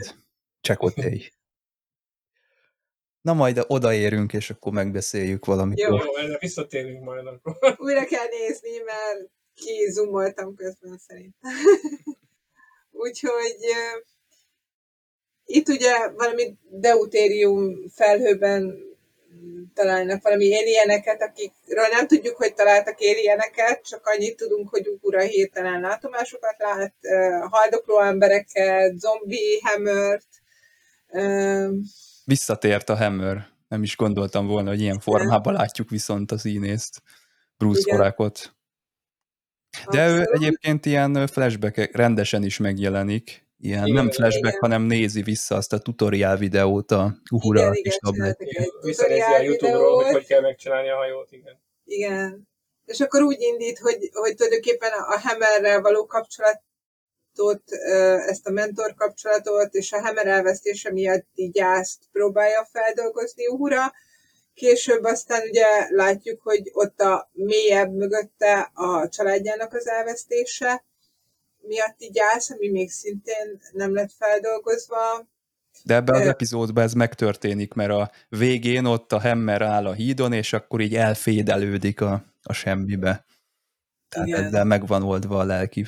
Igen, ahogy ismerem azért a Strange universe azért nem gondolják, hogy akkor egy embernek a gyásza ennyivel van lerendezve, és soha többet nem fog előfordulni de, de a legnehezebben valószínűleg túl van. Tehát, hogy valahogy szembe tud már nézni a családjának a halálával, a Hammer halálával, az ő saját szerepével, bár ezt még egy kicsit tovább rakják, majd a musicalben újra előszedik és újra kihangsúlyozzák, alapjában véve ezt.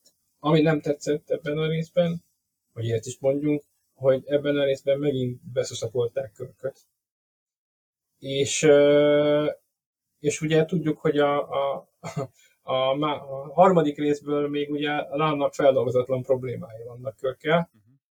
és Körk egyszer csak elkezd szana szétsétálni a hajón, és órával tölti majdnem minden idejét, és nem, nem nagyon kap nem nagyon kap lehetőséget arra, hogy, hogy, hogy folytass, folytass ezt a történetszállat. És ez egy kicsit zavarba ejtő, olyan, mintha ezt a részt utólag dobták volna be ebbe a tízesbe. De olyan aranyos, hogy a Krisztina Chong ebben is talán ebbe az epizódba is, meg a musicalbe is a folyosón így kinéz a falak mögül, és így nézi a körköt. Igen, igen. Az annyira jó. Igazából később a musical epizódban ezt megoldották, ezt, de mivel a musical epizódot jóval később láttuk, mert hogy időrendben néztük, az első látásra, amikor néztük a Lost in Translation-t, félrefordítást, hi, tehát hogy zavar. Tehát, hogy folyton vártad, hogy most akkor az a jelenet jön, amikor, és nem jött az a jelenet, és volt ez a feszültség. Egy jelenetük volt a lánnal, ami egyébként nagyon jó jelenet volt, abban az egy jelenetben Körk rögtön a családjának a legmélyebb titkait kezdte kibeszélni, tehát valami ott van, de aztán visszament az ugurát pátyolgatni, ami egyébként jó, ott is nagyon jó volt a viszony köztük, tehát ha nem számítok arra, hogy a lánnak kell valami történetszerelben, akkor ez egy jó epizód, és a kör meg az ukura jól működtek együtt. Hát jön neki egy itallal, ezt tudja a néző is, és ezt Igen. várja.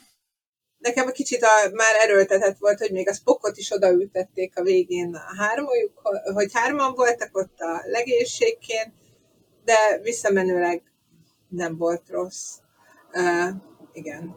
Ebben a részben tudtunk meg többet a Körk testvérekről. Körkfivérek. Pont most láttam egy mémet erről, hogy a szem mondja neki, hogy hogyha egy ilyen repülő palacsinta megöl engem, akkor biztos soha többé nem fogsz beszélni rólam, és akkor dehogy is. Ugyan kitenne ilyet. Igen. Úgyhogy igazából el is felejtettem, de amikor másodszorra már egy kicsit odafigyeltem az ő történetükre, azért, azért az is érdekes. Ez, ez odáig fog vezetni, hogy akkor szem az le fog szerelni a flottától, mert hogy van egy ilyen rivalizálás a két testvér között, hogy ki az, aki jobban az apjuk nyomdokába lép. Abszolút van egy ilyen rivalizálás, ami uh, ugye ebben az idővonalban, ellentétben a Kelvin vonalal úgy tűnik, hogy még nagyon is él az apjuk, és egy nagyon kemény, kemény. Chris Hemsworth még ott van valahol. Hát, nem is Chris Hemsworth, nem Chris de Hemsworth, de... Szóval, hogy ez egy ilyen kemény vonalas katona, kicsit tipikus történet, szoktunk ilyeneket látni az amerikai hadsereg, és akkor a katonatiszt gyerekei hasonlóképpen Franklinnek volt ilyen katonatiszt apja a Babylon 5-be. Igen, Igen és akkor abszolút jellemző a testvérekre, hogy akkor külön utakat választanak, mert nagyon ritkán próbálnak úgy rivalizálni, hogy pont ugyanazt csinálják, és a szempehére a, az apukának pont egy olyan gyerekkel, mint a Jim, és nem olyan, mint a Sam. És uh, igazából a Sam direkt nem azt csinálja, amit a Jim de azért nagyon szeretné, hogyha kapna visszajelzést az apjától, és az apja helyére tehát Jim, Jimtől. Tehát a Jimtől is várja ugye az elismerést, hogy azért jó az, amit ő csinál, jó ő azon a területen, azt csinálja egyébként, amit szeret csinálni, stb. És közben a Jim meg azt csinálja, amit az apja akar, és van az az egy beszélgetés a lánnal, amikor kiderül, hogy azért neki is ott van konfliktus az apjával, mert pont olyanná kezd válni, mint az apja, de nem szerette ő azt az, azt az aspektusát az apának, hogy mindenkinek segített. Tehát, hogy, hogy sose volt otthon, sose volt a gyerekeivel, mert elment, és csillapott a tisztként, elment, és idegeneket mentett meg. Soha nem a gyerekeivel töltötte az időt, és most itt van, követi az apja nyomát, és akárhányszor találkozik valakivel, aki segítségre szorul, már megy és próbálja megmenteni. És akkor érdekes a, a lánnak a válasza, mert ő meg pont egy olyan idegen, akinek, a, aki annak köszönheti az életét, hogy a csillagflotta őt megmentette, és mondja, hogy csak azt tudja mondani erre, hogy igen, ez tényleg fontos, hogy, hogy ilyeneket csinál, és hogy egyébként ez valamelyest azért látjuk a toskörben is, hogy, hogy valóban próbál segíteni ő is, akár csak Pike, hogy, hogy valaki bajban van, jó, megyek oda, és izé, akkor ezt megoldjuk ezt a helyzetet. Igen, megyek de, át, és de nagyon úgy néz ki, hogy átörökíti ezt, tudom, ezt a saját gyerekével is, mert ugye már itt már van egy utalások valamelyik későbbi részben, hogy a, a Carol itt már képben van, és most már gyerekét vár, de azt tudjuk, hogy a, a, a Kán haragjában, Kapesz vagy a Kán haragjában jelenik meg Carol Markus, és, és teljesen elhidegültek egymástól. De ott még és talán... valószínűleg épp olyan szarul érzi magát, igen. mint most ők. Mert Körk sincs ott Körk neki, sincs az életében benne. Nem úgy volt a Kán haragjában, hogy a, a nem tudott a gyerekről a körk? Vagy mindenki azt hitte, mindenki azt mondja. Nagyon furcsa módon mindenkinek az emlékezetében így maradt meg nekem is. Meg. Úgy maradt, de ha visszanézed, igazából nem hangzik el így. Pontosabban az hangzik el, hogy azt tettem, amit kértél, távol maradtam tőletek. Aha. Ah, Tehát ő tudott róla, és a Carol Marcus tette ki a szűrét, és megkérte, hogy ne mondja meg neki. A David nem tud, az, az azért keverjük, mert a David nem tudta, hogy ő az apja. Ja. Viszont amikor ö, kiderül, hogy ez a Carolnak a fia, akkor azt mondja, ő David. Tehát a nevét is tudja, hogy van neki egy David nevű fia. És még el is dicsekszik vele, az Kán haragja egyik ö, ilyen bővített verziós jelenetében, vagy rendezői változatos jelenetében azt mondja a Spocknak, mikor másznak ott föl a, a egyik Jeffries csőbe, mert nem működnek a turboliftek, hogy az a fiatal ember ott a fiam. És akkor a Spock azt mondja, fascinating. Igen. Úgyhogy mindenki úgy emlékszik pedig ezek szerint nem, majd pedig lehet, hogy mi is a, a Romulán temporális hidegháború áldozatai vagyunk, és igazából úgy volt, de most vagy már nem úgy van. Vagy a lótuszevők miatt felejtettük Hát igen, el. mert ezekben a filmekben általában úgy, úgy szoktak rárontani a nézőre, meg a főhősre, hogy na tessék itt a fiad.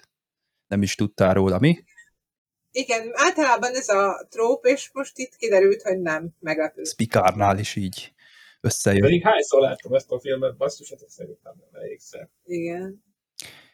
Na hát jön egy Jó, over the top epizódunk, a régi tudósok, vagy régi tudósok névelő nélkül, Those Old Scientists, ez a Lower Deck crossover, ugye maga Jonathan Frakes rendezte ezt, megelevenedik a rajzfilm világból élő szereplősé válik Mariner és Boimler. Kicsit ilyen Galaxy Quest-es dologra húzták fel ezt, tehát ilyen rajongók elé állított tükör.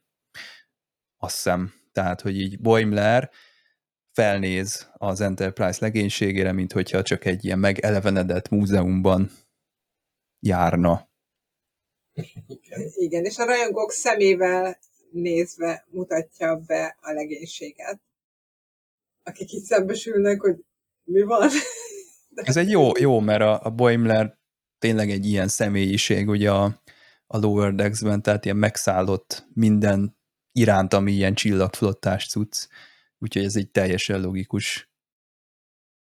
Úgyhogy számára teljesen fantasztikus érzés, hogy úristen, ez a felfedezések aranykora, és Körk az egyik, Körk, mindig Körköt mondok, Pike a felfedezők felfedezője, és hogy ott ez a legénység, és mindenkiről tud mindent, és mivel rendesen zavarba hozza őket.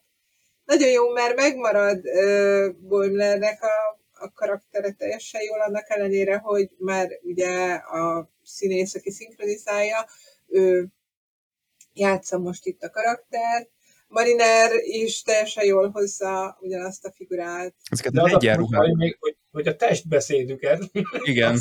teljesen áthozza, pedig Így az... fut a, izé, a folyosón. Az a csávó nagyon, nagyon érdekes. Hogy is hívják a, a Boys-ba is játszik, a, nem jut eszembe az Istennek se a neve, aki a Boimlert játsza, de nagyon jól, jól csinálják. Jack a, igen, Köszönöm, és a egyenruhákat is nagyon jól implementálták ilyen élőszereplős verzióban. Tehát elképesztő. És egy nagyon vicces kiszólások, mikor felfedezik, hogy ugye lehet kommunikálni a deltával, és akkor ugye nekem ez jobban tetszik, és akkor is kicsapja ezért. Vagy, vagy, vagy az a meta kiszólás, hogy megfigyelted, milyen furcsák itt? Olyan lassan beszélnek, és halkan nem mindenki ilyen over the top. Úgyhogy eh, nagyon jó hozza mind a két sorozatot, és közben az egyik kedvenc jelenetem, amikor sikerül rávenni a legénységet, hogy ők is hasonló rajongást mutassanak az Enterprise legénysége iránt, és így az NX1-es. Kicsit, kicsit empatizáljanak ezekkel a karakterekkel. Én arra számítottam, hogy itt a Scott Bakula valahogy be fog jelentkezni, nem tudom, milyen ezer éves admirálisként, de, de nem történt ez meg. Egyébként szerintem érik egy ilyen Enterprise-os valami, de nem tudom, mert most azért megint csak mondom, hogy megvan húzva a dráxi, így Star Trek tekintetében is, de, de sokszor fel van emlegetve ez, a, ez az NX1-es, meg ez az Archer éra azért nem, nem múlt el nyomtalanul. Ami furcsa volt nekem, az itt most a Spock tényleg nagyon furcsa volt, tehát ahogy mondtam, azok az érzelmek nekem egyáltalán nem baj, hogy vannak, viszont itt az történt, hogy konkrétan a Spock mondott egy viccet, és hangosan felröhögött a saját viccén. Tehát ez nekem azért már túl erős. E, ez így nem... Én azt hittem, és még rá is zoomolnak a fejére, tehát azt gondoltam, hogy ebben a történetben valami dupla csavar van, hogy nem csak időt utazott, hanem valami másik dimenzióba kötött ki a, a Boimler.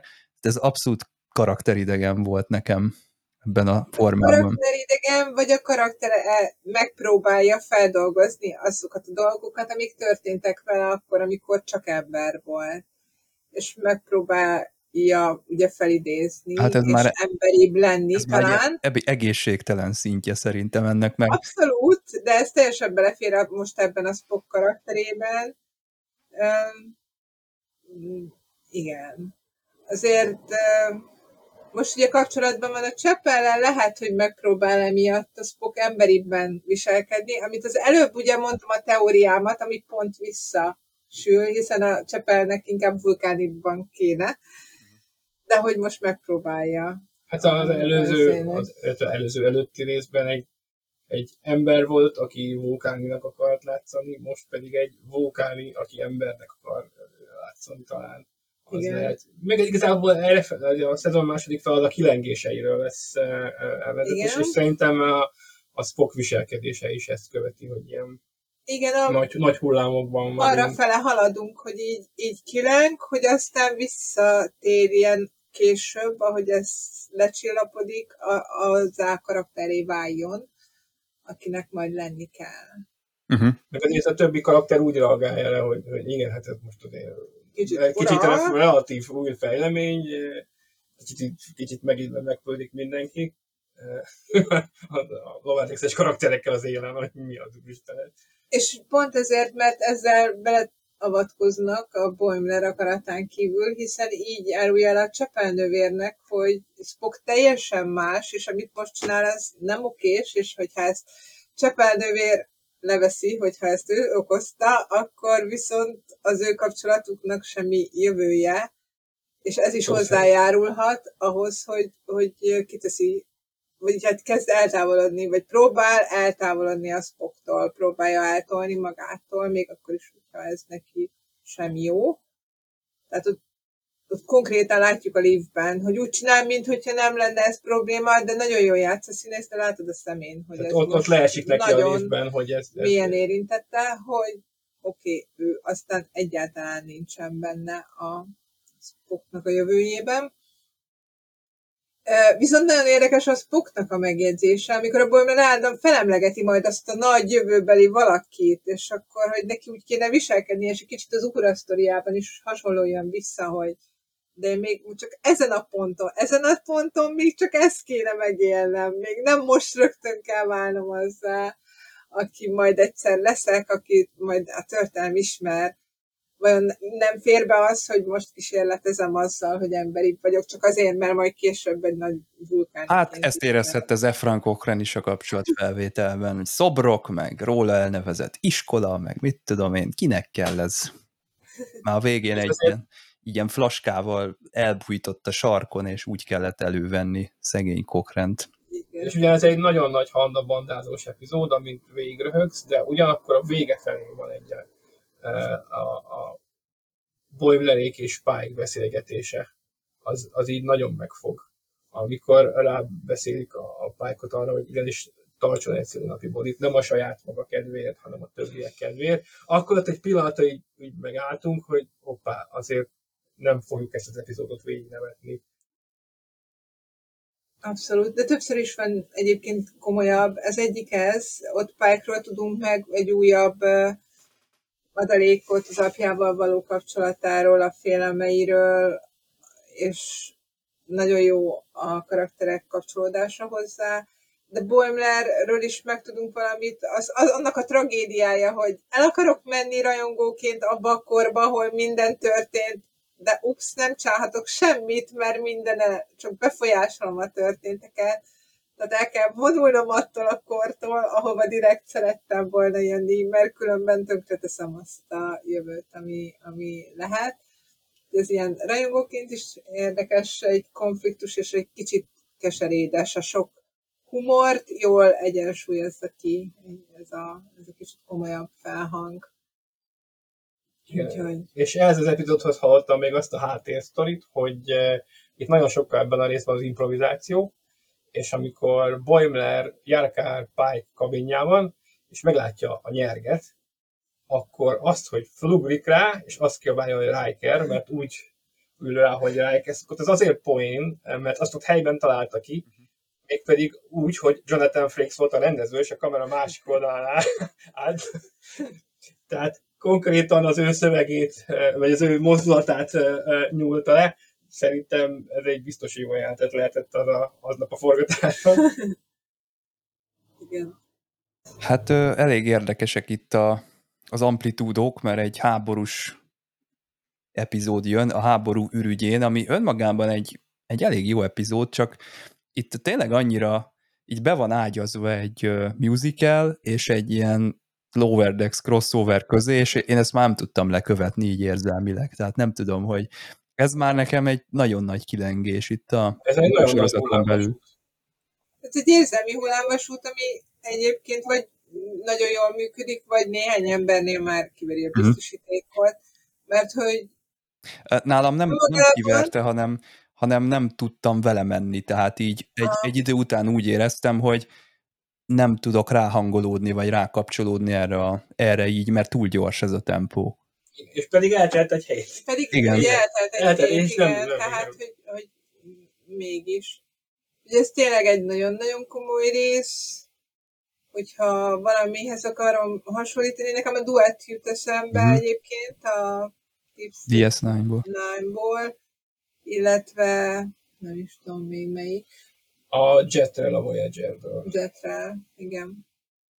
Tehát ugye a háborús bűnösökről Nekem kicsit a híró a, a Battlestar Galaktikából, de inkább csak így feelingre.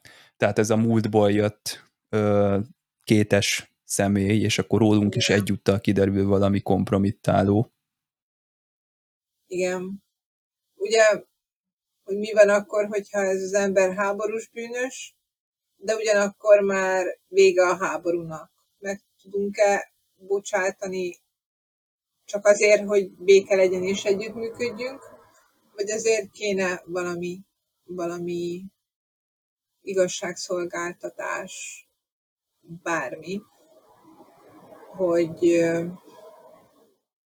hogy meg lehessen nyugodni, és hogy vajon igazolta az, ahogy meghal a Klingon. Hát csak feltételezni tudjuk, hogy Embenga ölte meg, igazából nem tudhatjuk biztosra, mondjuk nagyon valószínű, és valószínűleg nem is sokan kárhoztatják ezért Embengát, de nagyon érdekes a beszélgetés Pike és Embenga között, nagyon érdekes, ahogy Una egy mondatot csak hozzáfűz a Pike felé, ahhoz, amit ő mond. Nagyon érdekes, amiket megtudunk. Most tényleg jobban megtudjuk, és jobban megértjük visszamenőleg, hogy mi történt a, az első részben, a körmegszakadban, Embengával, Csepellel, Ortegásszal. Ortegász ugye nem volt ott a Gigálon, biztosan, de egyéb helyeken ő nagyban részt vett a háborúban, tehát ők, ők hárman kimondottan a, a háborús veteránok, a Klingon háborús veteránok a hajón. Úgyhogy ja, meg még a Deep Sea rész, a North the Battles, To the strong. To the strong. Igen, igen, azt ráadásul beséves, tehát... A, a... Igen, tehát ez az orvosi részét nézi a, a háborús szituációnak, igen, az, az, annak volt még egy ilyen... Nekem a király lelkiismerete ugrott most be, ahogy így mondtad, hasonló indulatokat ö, váltott ki, mint amit ott abban az epizódban is látunk, tehát valami olyan dolog történt a múltban, amit emberileg megbocsátani nem, nem lehet. Amikor a duettet néztük, ott az volt, hogy először Kira úgymond Guldár hiszi a, a fogolynak, és hogy így zajlik köztük a, a beszélgetés, és azért bocsátanak meg neki, mert kiderül, hogy egy másik ember valójában, aki nem is volt felelős. Na de mi van akkor, hogyha valóban ez a, ez a felelős, aki csinálta? Vagy ahogy te mondtad, ott kodosznál, és, és igen, azt mondja a federáció, hogy vége a háborúnak, és, és előbb-utóbb együtt kell működni, és majd látjuk később, száz év múlva már ez működik is, Warfal. De hát ez még most van, és, és nagyon jó, ahogy Una mondja, hogy, hogy ez a mindenkinek a saját útja van, és senki sem lehet arra kényszeríteni, hogy most bocsásson meg nem tudom, mi jutott a csillagflottából, de a legbutább ötlet, hogy kötelezővé teszi a veteránoknak, hogy együtt mutatkozzanak itt ezzel az emberrel.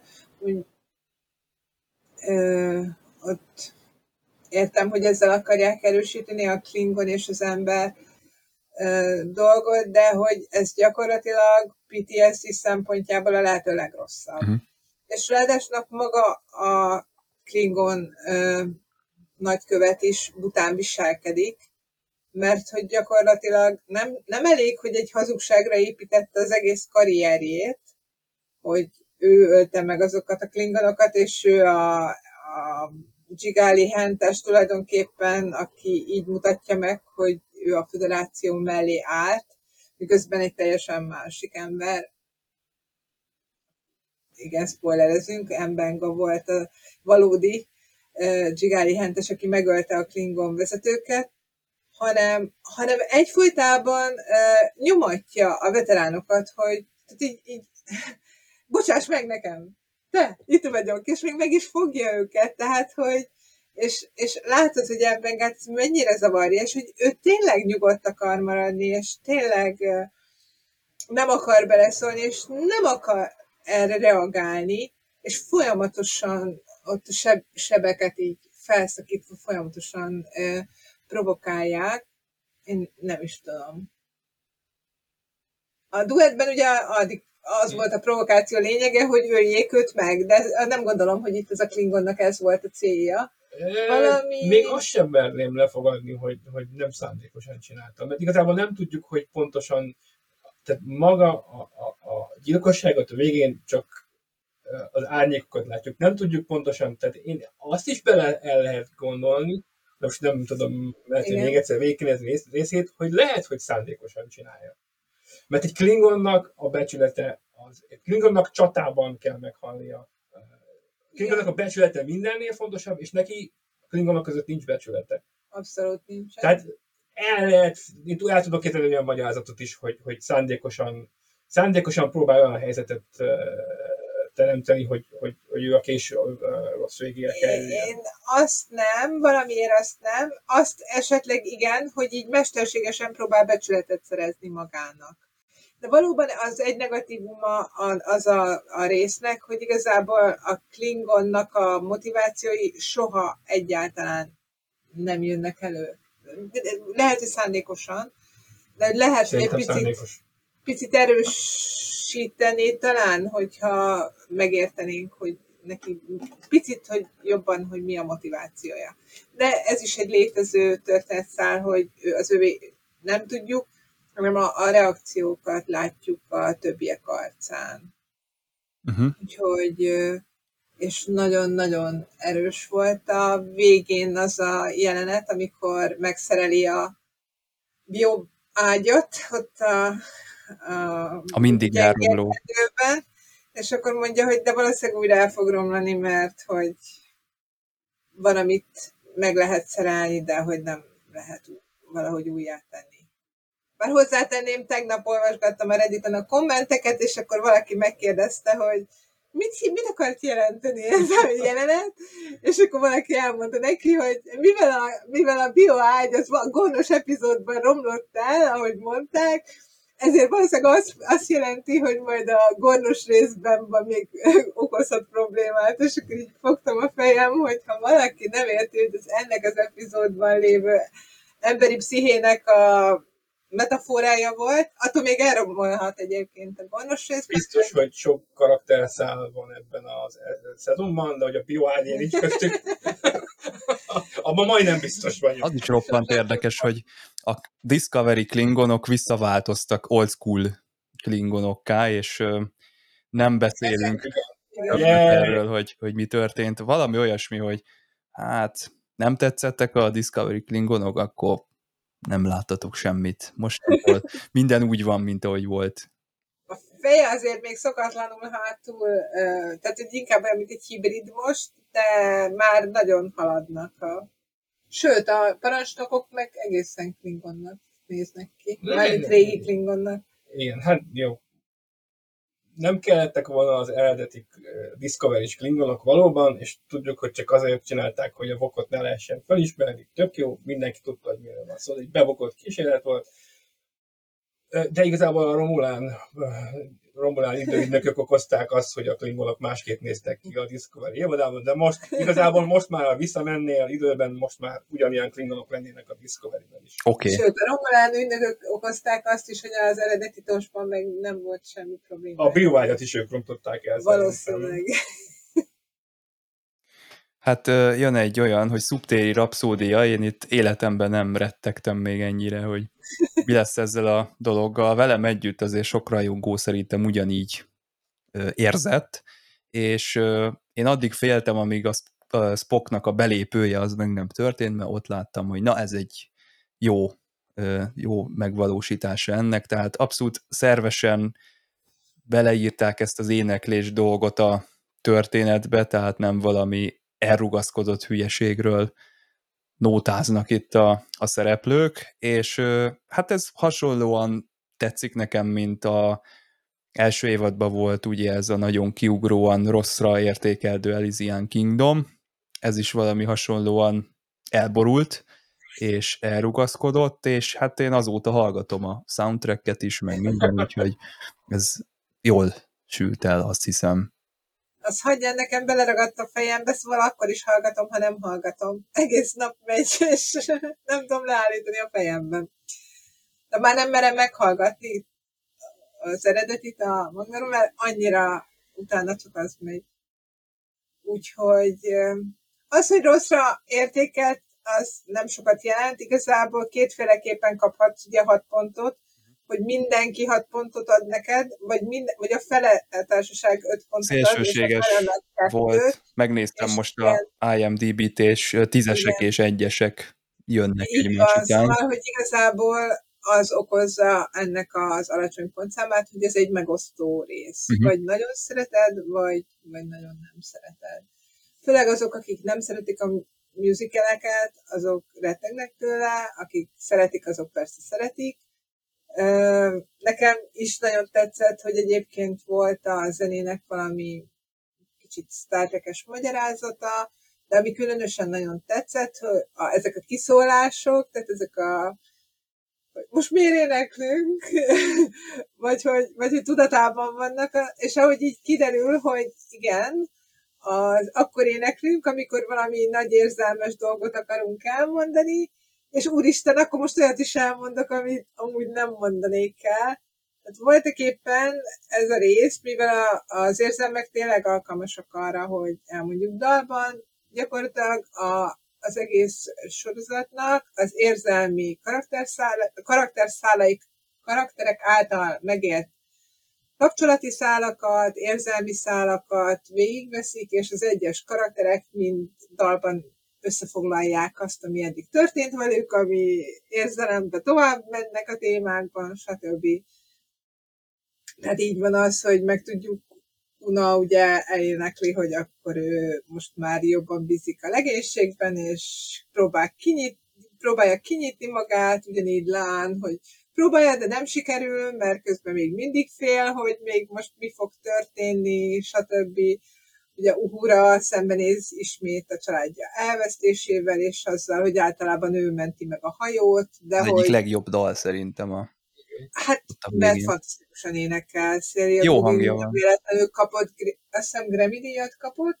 Ő egyébként nagyon fiatal kora ellenére megdöbbentem, hogy ő mennyivel fiatalabb, mint mindenki más a legénységből. Gondoltad volna, hogy az Ortegász idősebb, mint Embenga? nem sokkal, de idősebb. Vagy hát nem tudom, milyen komit illik mondani, most lehet, hogy valami csapdába léptem bele. Ne- nem akarok semmi rosszat Most reméljük ezzel. nem hallgatják a színészek ezt. Igen. Úgyhogy szem, Jó hangja van a Krisztina Csongnak is, szerintem azt hiszem neki is van valami lemeze. Igen, mindenkettőnek van musicales háttere, igen, tehát nem, nem, nem most kezdték ezt a abszolút. Ö, Neki volt valami ilyen zenei háttere, hogy musicales, amit abba kellett hagynia valami baleset, vagy nem tudom micsoda miatt, és akkor átért a prózai dolgokra, de állítólag ő volt az, aki állandóan ment a producerekhez az első szezonban, hogy énekes darab, nem lehetne musical, bocsi, valamit nem lehet, és akkor a végén megcsinálták így. Tényleg látszik, hogy ő, ő meg az úrra karaktere, akik leg, Leginkább gyakorlottak, úgyhogy ők kapták a legnehezebb számokat. Az Pecknek meg, meglepően nagyon jó hangszíne van, talán nem annyira gyakorlott énekes, de nagyon szép szépen ezen a Jó, hogy vele nyitják meg ezt a énekes szekvenciát, mert jó a téma is, hogy, hogy ilyen dalban jelenti a, azt, amit Igen. éppen csinál. Meg nála a leg, legfeltűnőbb. Igen, Újra kezdene énekelni, nem lepődném meg rajta, de azért... olyan szépen finoman van ez, tehát szerintem akik ilyen érzékenyek, mint én, hogy így félnek, hogy mi lesz itt az énekléssel, azokat se egyből bedobják a vízbe, hanem ez olyan jól kezdődik el, tehát úgy Igen, ez, ez jó volt. igen. Viszont lez, ez az epizód, ahogy mondtam az elején, Kat baltával zárja le a kapcsolatokat. Gondolok itt a Lán és a Körkre. A Körk elmondja, hogy mi a helyzet, és onnantól kezdve egy, egy büdös szó soha többet erről nem esik, pedig a Lánnak van egy hosszú-hosszú érzelmi útja, szinte az egész évadon keresztül, de szerintem nem az a, hogy mondjam, nem az a hangsúlyos, ami előtte történik, mert az egy szép folyamat, hanem ami utána, tehát az az igazán kemény, hogy ő ilyen sokáig vágyakozott, és tulajdonképpen a semmibe vezetett ez az egész út. Ugyanez szerintem igaz a, a spokkos, meg a, a, a csepölös dologra is, hogy így, így cut, tehát így, így végleg vége az egésznek, és olyan, mintha na, jön a évad záró epizód, most aztán nem tudom, tehát ollóval vágjuk el ezeket a karakternyűglődéseket, mert most ott nem lehet ám ilyenekkel foglalkozni. Nagyon érdekes, amit mondasz, de nem teljesen értek egyet a Lán sztorival, mert uh, uh, igen, tehát látszólag így van, tehát, hogy van ez a vágyakozik a Körk iránt, és akkor Körk megmondja neki, hogy hát itt most komplikációk vannak a Kerola meg a gyerekkel, de hogy itt, itt nem csak az a lényeg, hogy ők összejönnek-e vagy nem, még, még nem adtam fel a reményt, hogy majd összejönnek, de nem ez a lényeg, hanem hogy a, ki tudja mondani azt, a sztorit, ami vele történt, a körknek ki tud nyitni, és legalább adni egy esélyt annak, hogy esetleg ez a körk is valahogy reagál. És nem úgy reagál, ahogy szeretnéd, de neki sikerült. Ráadásul nem dalban, ez nagyon meglepő, hogy ez a szerintem ennek a musicales résznek, amiben az összes musical, ugye a nagy érzelmek musicalbe jönnek, az egyik érzelmi csúcspontja, és nincs elénekelve, ahogy mondja a karakter, hogy gyorsan elmondom, mielőtt még, még valami 17. századi énekelnék, amit nem fog kijönni. És ez nagyon, nagyon megható, de nekem nagyon tetszik az hát, jelenet. Ezzel egyetértek, hogy az a munka, hogy ezt kimondani, de szerintem miután ez megtörténik, utána is egy munka kezdődik. Hiába építettél föl. De erre van is egy jelenet, van egy jelenet mert azzal ér véget, hogy az Unával beszélnek a bárban, és megkérdezi az Una, hogy mi történt, és mondja, hogy, hogy elmondtam a Körknek. És hogy ment? Hát azt mondja, hogy nagyon nehéz volt, és fájt is nagyon. De talán van esély, hogy ja, de, de meg kellett tennem ezt a, meg kellett kockáztatni ezt, és talán, talán majd még máskor is merek megkockáztatni dolgokat. És, és itt tényleg a jelenet, azért a narráció számít, hogy mit mond az epizód erről a jelenetről, és tényleg a felé viszi, ahogy, ahogy ott ül, a, amennyivel lazábbnak néz ki, nem annyira van befeszülve, hogy, hogy most egy teher lejött a, a válláról. Attól én még Tudjuk, hogy a Carol Marcus nem lesz hosszú Igen, mi tudjuk, mi tudjuk életében. Mit még bármi lehet. De hogy, de hogy itt tényleg az ajszé. Most, most a gonosz részben sokat nem tudunk meg, de hogy még ott a harmadik szezonban bármi történhet a lán De én a lánnal nem azt, nem azt remélem, hogy a körkel jön össze, mert a körk az a hajójába lesz szerelmes, tehát ne vele jöjjön össze, hanem egy... Hát meg az összes nőbe. Én azt remélem, hogy ha véletlenül mondjuk összehozzák őket, akkor, akkor az nem kánonnál teszik, hogy a tosban mindig... Kánonnál. nem.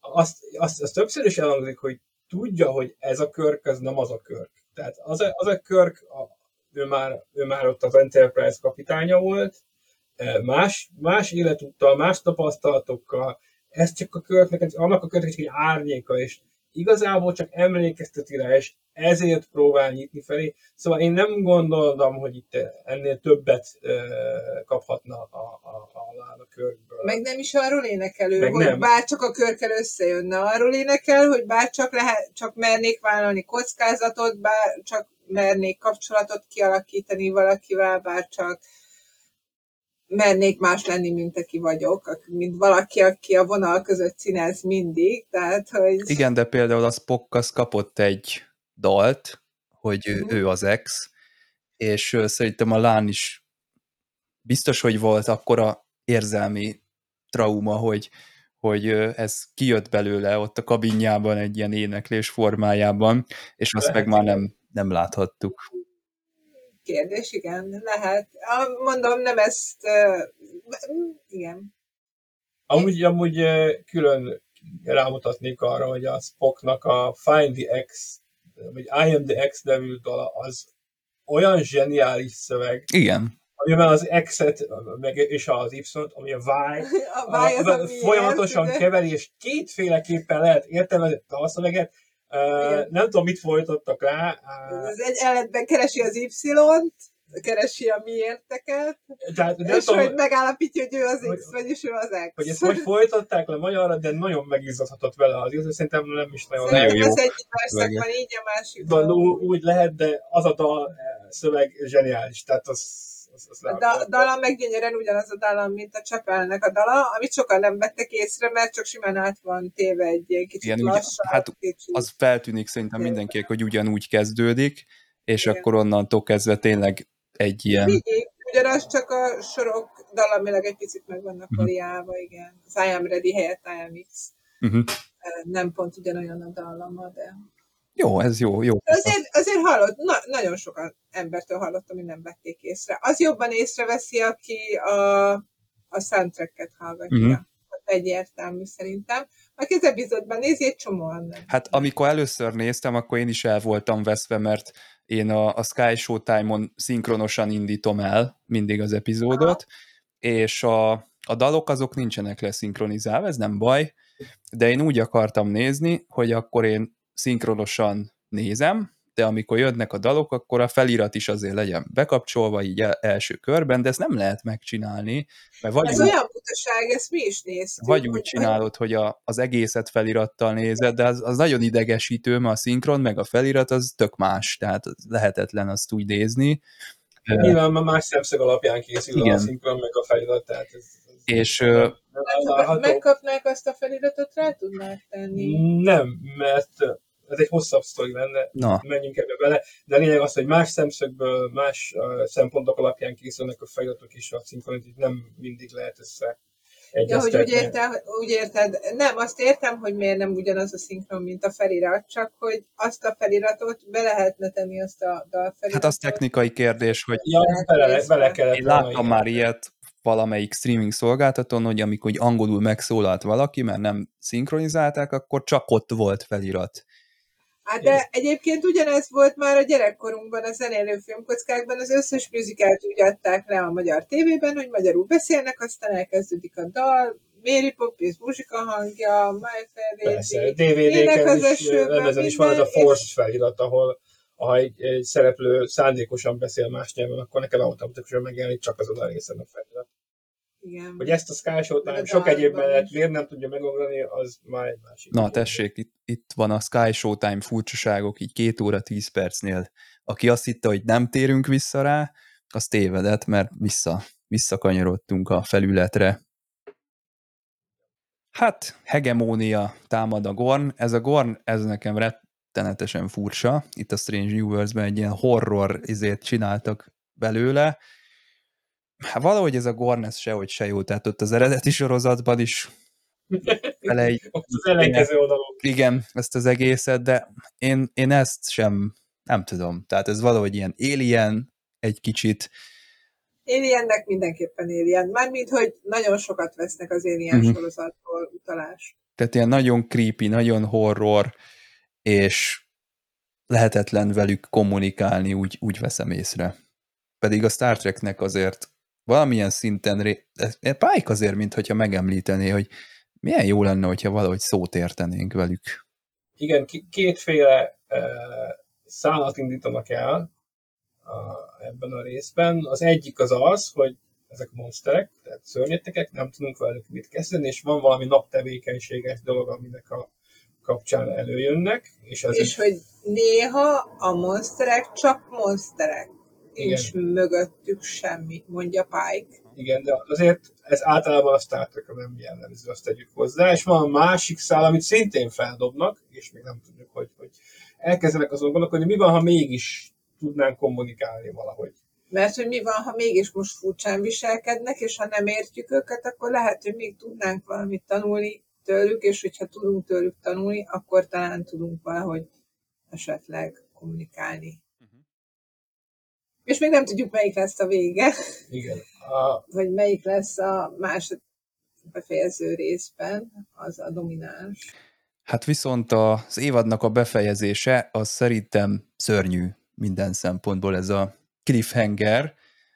A, itt hiányoltam a Pike-nak a jelenlétét, erre részben azért magyarázatot adtatok, hogy a, a színész nem volt annyira elérhető, de, de én én, ne, én nem tudok visszaemlékezni, hogy lett volna egy Pike döntés, egy olyan igazán kemény helyzet, ami azért baj, mert ezek azok a szituációk, amik alapvetően egy Star Trek sorozatnak a, a karakterét, vagy a, az identitását azt nagyon meghatározzák, és hogyha nincs is ilyen menet közben, akkor legalább itt a végén lehetett volna egy olyan búcsúzás, mint mondjuk Will Riker, aki tüzet nyitott ugye szegény Pikár kapitányra a Best of Both Worlds végén, de ez, hogy nem dönt, hát ez a lehető legrosszabb szerintem, tehát így nem lehet. Ez szórakoztatóiparilag persze biztos nagyon jó, de ez nem, szerintem ez, ez borzasztó így. Igen, Még nem igen. dönt, de amúgy értem a frusztrációdat. Hogy... Igen, és, és ráadásul volt egy ilyen nagyon fura rendezői hozzáállás, hogy eleve a Pike felé menő kamera lelassul, és ráadásul a Sirius aztán is valamilyen döntésképtelenség, ilyen zavar látszik, ami mm. meglehetősen szokatlan.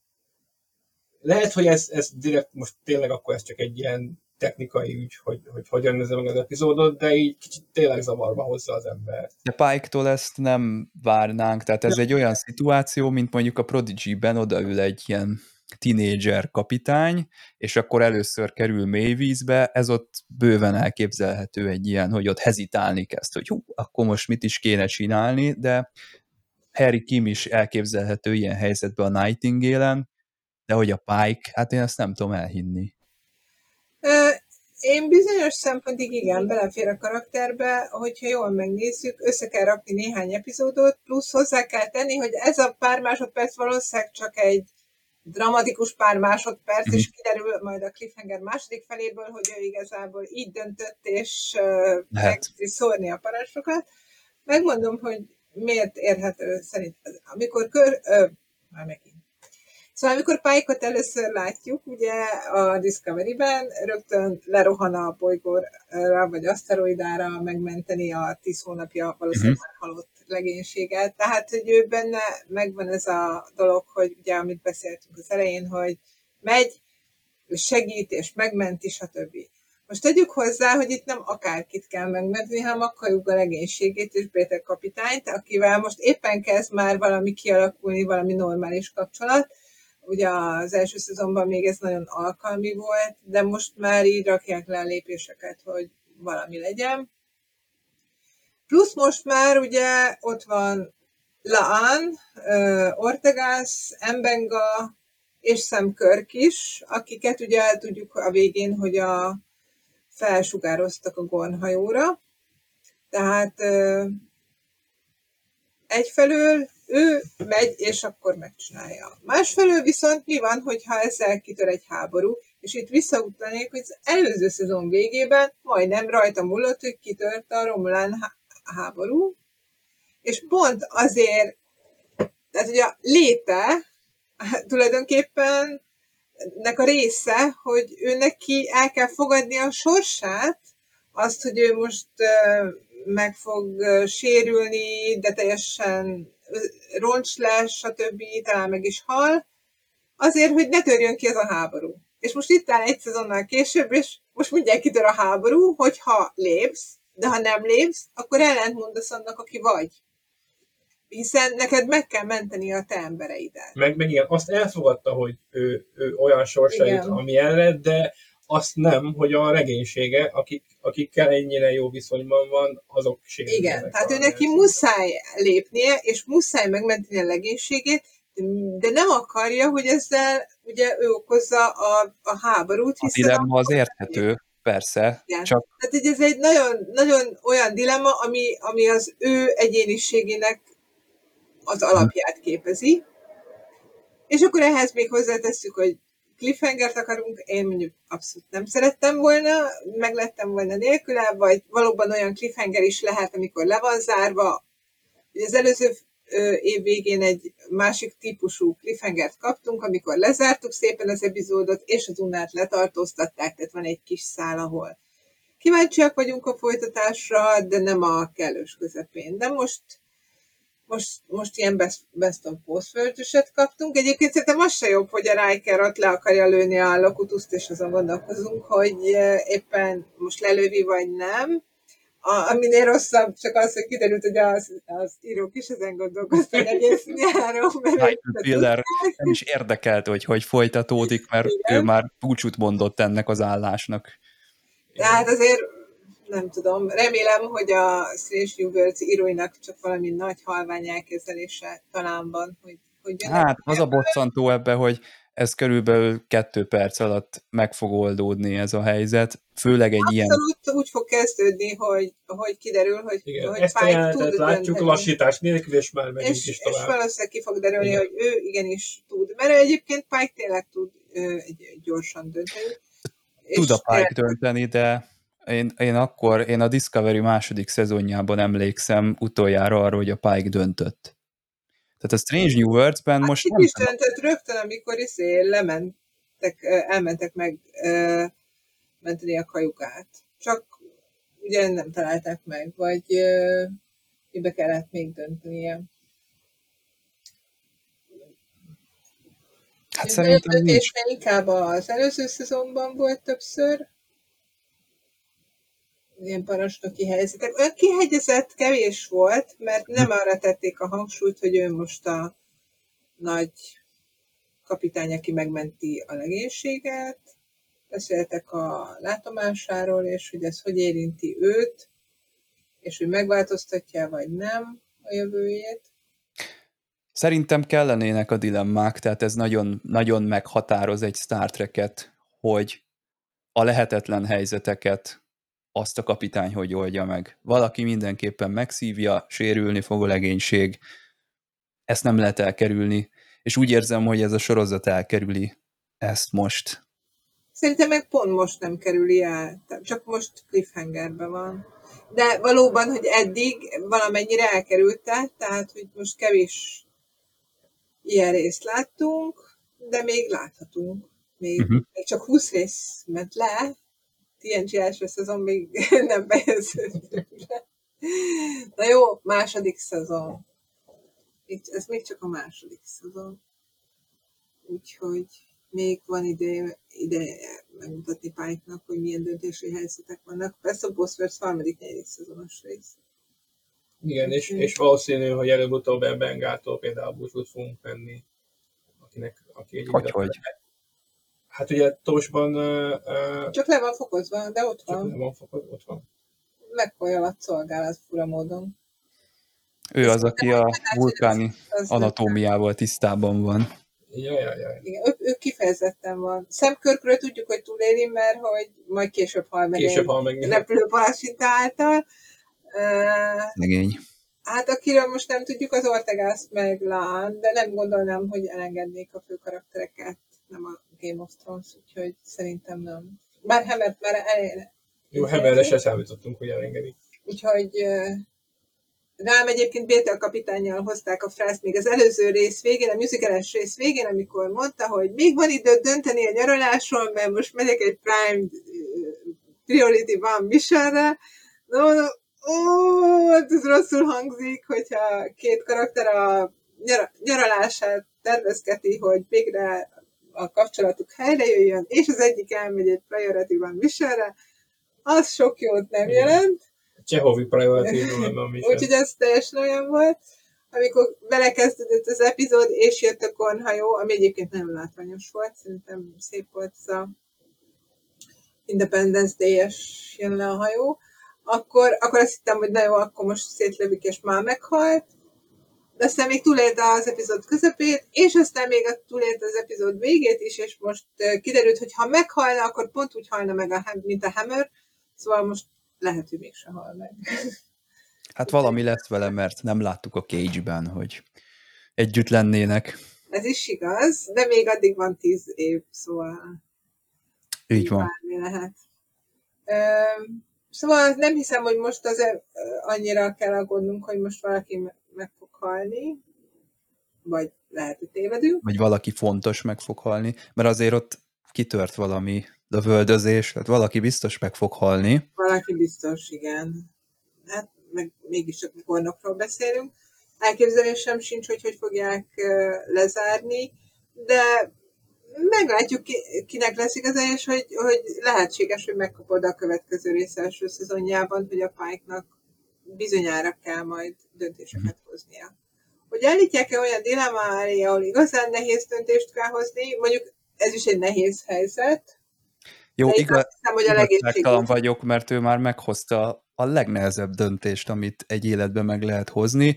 Én, mint néző, kérem számon, hogy azok a döntések, amik ilyenkor jellemzőek, azért Pikár kapitány 8 millió döntést hozott már a, a Best of Both Worlds előtt is, tehát ott azért be voltak állítva azok a helyzetek, hogy nagyon sarkos legyen a, a szituáció, és ott, ott kiderült, hogy na most jobbra vagy balra dőljön az ügy, és ott, ott, ott sajnos nehéz, nehéz helyzetek álltak elő. Hát itt igazából a első szezonban igen, láttuk azt a kisfiús részt, ahol nagyon kiviláglott, hogy ő hogy döntene, de ugye uh-huh. ott hagyta a bolygót, de nem mint parancsnokként láttuk, ez valóban igazad van.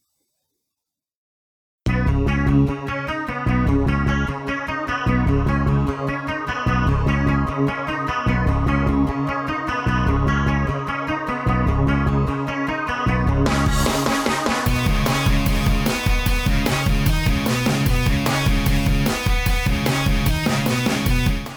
visszatérek a szinkronos érdekességekkel. Tehát ezúttal egy egész évadra való szinkronos érdekesség, illetőleg hát tartalom érkezett.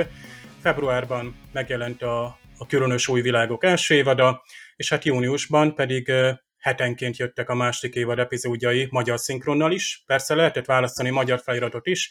Én uh, szinte kivétel nélkül um, a magyar szinkront és az angol feliratot választottam, illetőleg hát angol hangot is kétszer nézte meg a részeket, illetőleg volt egy érdekes epizód, ahol viszont magyar feliratot is használtam, de majd ezt akkor el fogom mondani. Kíváncsiak voltunk, hogy kik lesznek a szinkron hangok, és hát annélkül, hogy mindenkire kitérnék a főszerepben, a Anson Mount hangját Bosó Péter én szerintem jól visszaadta, bár meglepő módon, hiszen nem számítottunk őre, de a magyar hangja jó lett. Ahogy például a Szatori Dávid is Ethan Pecknek a nagyon szép tényleg széles terjedelmi és mély hangját én úgy érzem, hogy vissza tudta adni, de ez szerintem szubjektív, és ezzel nyilván lehet, hogy van, aki vitatkozik, hiszen azért Ethan Peck eredetiben ő, ő nagyon szép, és még szépen is tud énekelni.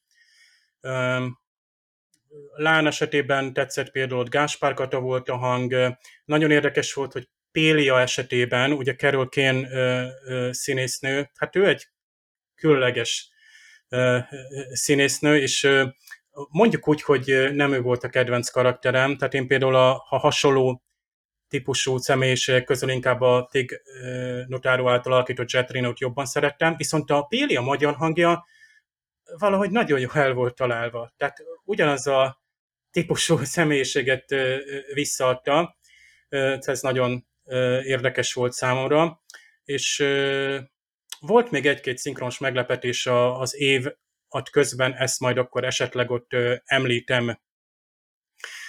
Mm, nem fogok rátérni természetesen minden epizódra, és nem is végeztem egy olyan fajta gyűjtést, ahogy például az új nemzedéknél megszoktátok, meg én is megszoktam. Inkább csak ami, ami úgy, úgy, úgy feltűnt, Például, hát volt egy nagyon érdekes és izgalmas időutazós rész, ahol is hát Lán ő egy időügynökkel találkozik, és hát a hídra kéne mennie, legalábbis az ügynök azt mondja, hogy menjen a hídhoz, és rögtön felfigyeltem, hogy hú, de jó, egy szinkronos elírás, vagy baki, menjen a hídhoz. Hát ez inkább menjen a hídra, nem?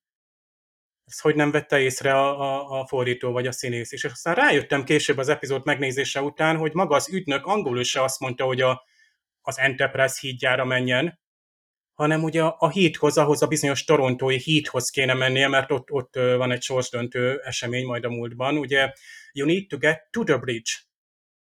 Tehát nem on to the bridge, a to the bridge, tehát tényleg a, a, arra a bizonyos valódi uh, híd, hídra vonatkozik, ami ott bizony Torontóban van.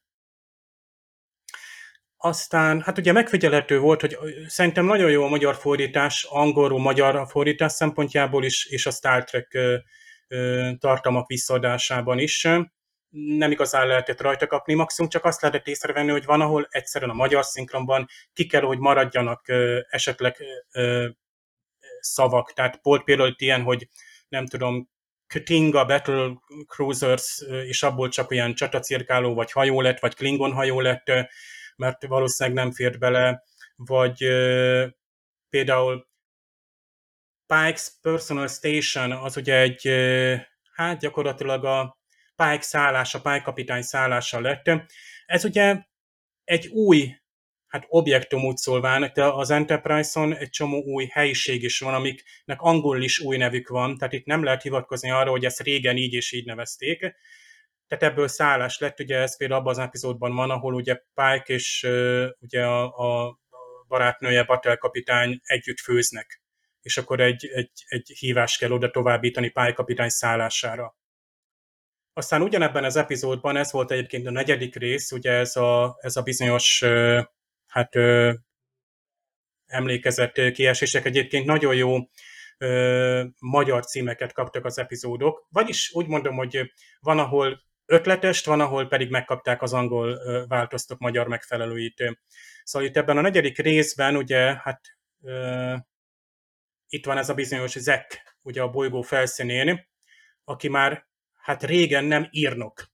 Ugye angolul azt mondja, I'm a, a long way from uh, Yeoman, már rég nem írnok vagyok, mondja a magyar változat. No, itt rögtön ugye felfigyel ugye a Star trek sokat néző rajongó, hogy hát gyakorlatilag ki az az írnok egy hajón. És ugye hát a körkapitány előtti korszakban vagyunk, és biztos mindenkinek emlékeztesek azok a csinos fiatal hölgyek, akik körkapitány körül hát legyeskedtek, de hát nem legyeskedtek, hanem odaadtak neki jelentéseket, esetleg hoztak neki, nem tudom, valami ételt. Tehát gyakorlatilag egy ilyen altiszt vagy irodista, írnok, raktáros, hadihajókon tipikusan az a yeoman, gyakorlatilag egy poszt, nem is rang. Például Jenny Rand, ő volt ilyen pozícióban. Egy személyes asszisztens képzeljünk el, és az írnok azért találó fordítás, mert nagyon elavultnak hangzik, de ugyanakkor a TOSZ, az eredeti sorozat világa is egy ilyen elavult, ahhoz képest, amilyen hát, most a 24. vagy akár a 31. század csillagflottája. Szóval ez az írnok, hát Körk korában Körkapitány tényleg ott aláírt, mintha tényleg papíron adták volna oda neki ezeket a jegyzettömböket. Tehát jegyzettömböket hurcoláztak ide-oda később is, és már az is fölösleges volt. Tehát ennek egy ilyen hagyományos, egy ilyen szertartásos jellege volt, hogy a kapitány láttamozta ugye azt a jelentést, elfogadta, és az altiszt végezte ezeket a körbehordozásokat. Aztán még egy ilyen érdekes a beosztás, hát ugye többek között Erika Ortegas is elfelejtő, hogy ő kicsoda és micsoda, de hát aztán megerősíti a komputer, hogy are Lieutenant Erika Ortegas, Alpha Shift Pilot assigned to the USS Enterprise. Itt magyarul ebből ez lett, hogy kormányos beosztás. Tehát ez az Alpha Shift, ez kimarad. Itt ugye arra kell gondolni, hogy miért mindig az Ortegaszt látjuk a hídon, mert az Alpha Shift ugye az az alfa műszak. Ugye tudjuk például a Szeritoszon már ott ugye azt hiszem négy műszak van, és a deltásokkal versengenek mindig a főhőseink. A lényeg az, hogy az Eric Ortega az gyakorlatilag a kvázi a főkormányos. Olyan, mint a Tom Paris a, a Voyager-en, hogy általában inkább őt látjuk, mert a többiek azok más műszakokban vannak, például jellegzetesen éjszakai műszak, amit kevesebbszer mutat egyáltalán a, a képernyő is ötödik epizódunk a Charades, amit hát ilyen rejtvényt jelent, tehát ilyen kibogozandó rejtvényt, és ezt emberi színjátéknak fordította nagyon ötletesen a, a, a fordító. Ugye ezek a, a Sky Showtime-on is így jelentek meg. Hát ugye ez az a rész, amikor ugye hát Spock, Spockunk emberi változik, tehát vulkániatlanítódik, vagy nem tudom, hogy kell ezt majd mondani magyarul. Egyébként itt Töpering esetében megemlíteném, hogy hát Gia Sandu, szerintem sokaknak ő kedves szereplő volt, jól hozza a Töpringet, így előzményként is, és Bogdányi Ritalilla meg szerintem jól hozza a hangját. Őt ugye vártuk, hogy esetleg majd Sonika Martin Green magyar hangja lesz a Discovery-ben, de hát a Discovery szinkronját, meg magát a Discovery-t még azóta is várjuk és várjuk apropó egyébként, egyszer azt hiszem Sonaka Martingin hangja be volt keverve a második évadba. Azt hiszem az, amikor agyegyesítés, vagy elmeegyesítés volt Spock és Lán között, amikor a, vagy ez még az első évadban volt, és akkor a, a Lán az észlelte, hogy hát Spocknak is van valaki, vagy van egy testvére, vagy nővére, vagy valakia, és akkor már ugye visszafelé is hatott ez a elmeegyesítés. És talán vagy ott, vagy máshol hallható volt, visszavágva, tehát újra keverve, vagy archívból a, a Burnhamnek a hangja, de nyilván, hogy a magyarban ez most nem referencia. Viszont, hát volt itt egy számomra megint csak egy szimpatikus figura, ugye hát Spock jövendőbeli apósa, aki persze nem lesz az apósa, ugye Sevet. Ugye hát az anyósról ne is beszéljünk, ugye az ő modoráról, viszont az após ugye elég kellemesen viselkedett. Tehát ugye ember a vulkánihoz képest elég elfogadóan ott Pike-nak a sürgölődését is jól elfogadta, és hát itt bizony hol Nándor tért vissza vulkáni hangként, bár azt mondanám, akár ő hangjaként is visszatérhetett volna, akár tavaly, de hát még arra is várunk és várunk, arra a szinkronra. De nem baj, jó volt hol Nándort, ismét hallani, és hát vulkániként. Én nem tudom, még az is lehet, hogy volt egy ilyen, hogy talán a szinkronra nezőnek pont eszébe jutott, nem tudjuk, és nem is biztos. Lost in Translation, félrefordítás, megint egy jó ö, magyar cím. Jó volt az epizód témája, és kicsit csöndesebb és trekkesebb, szifisebb epizód volt. Ez, itt csak a címet említem meg, mert ugye következett egy hát bombasztikus epizód, amiben ugye a Lower Decks karakterei és hát animáció is megjelent, meg hát óriási bomba meglepetés volt még a végén is az epizódnak, de hát itt, itt bizony, hát premier volt, szinkronos premier, mert kvázi itt a Loverdexnek egy ilyen bújtatott magyar szinkronos premierje volt, hiszen nem csak az, hogy Tony Newsom megjelent, meg Jack Wade, mint Mariner és Boimler, hanem ugye Rutherford és Tandy is, sőt még Jerry O'Connell is hát hangját adta, ők ugye csak hangként jelentek meg, tehát ugye Ransom, Tandy és Rutherford, de hát bizony a két élő szereplős alsó fedélzetű hősünket szívesen láttuk. Bevallom, nem tudom kik a magyar hangok, jók voltak a hangok, jók voltak a színészek, itt, itt többet nem is tudnék hozzáfűzni. Viszont hát a másik várvárt epizód, ugye az a musical epizód, és ettől többen féltek. Szerintem például attól, hogy esetleg hát ilyen Disney módra netán magyarul is dalra fakadnak a szereplők, és ezt, ezt azért szerencsére kihagyták, Nyilván ez sokkal bonyolultabb, költségesebb, külön ilyenkor van zenei rendező, egy, egy dal, dal tréner, tehát gyakorlatilag teljesen külön szinkron munkálat. Tehát úgy, mint egy klasszikus musical, mint a Kaliforniai álom, vagy régen az Ének az esőben, a dalok angolul hangzanak el, és magyar felirattal is, ez, vagy hát angol felirattal, aki úgy nézi, Viszont én átkapcsoltam a magyar feliratra, mert kíváncsi voltam, hogy hát azért valamelyest visszaadják-e ezt a, ezeket a dalszövegeket. Most ugye meta szinten volt az epizód a musical értelmezésben, egyáltalán arról szólt, hogy miért éneklünk, és, és miért hangzik el egy musical. Tehát itt nem arról volt szó, hogy automatikusan ugye dalra fakadunk, és igazából arról senki nem vesz tudomást, mert kvázi egy éneklő világban élünk, hanem itt tudatos hozzáállás volt ahhoz, hogy miért éneklünk. Éppen ezért egy csomó dalszöveg az igazából beszélt szöveg volt. Hát például amikor Spock rázendített, akkor ő teljesen normál jelentéseket mondott, és ez is volt a poén benne, de később voltak kifejezetten dalok. Tehát szólók voltak, ugye a Lánnak vagy a, a mm, Uhorának biztos, hogy sokaknak em, emlékezetébe vésődött, ezek tényleg jó dalok voltak, ez a 8-10 ide írt és szerzett dal, és nyilván a, a K-pop Klingon dal, azt pedig nem hinném, hogy bárki is elfelejti.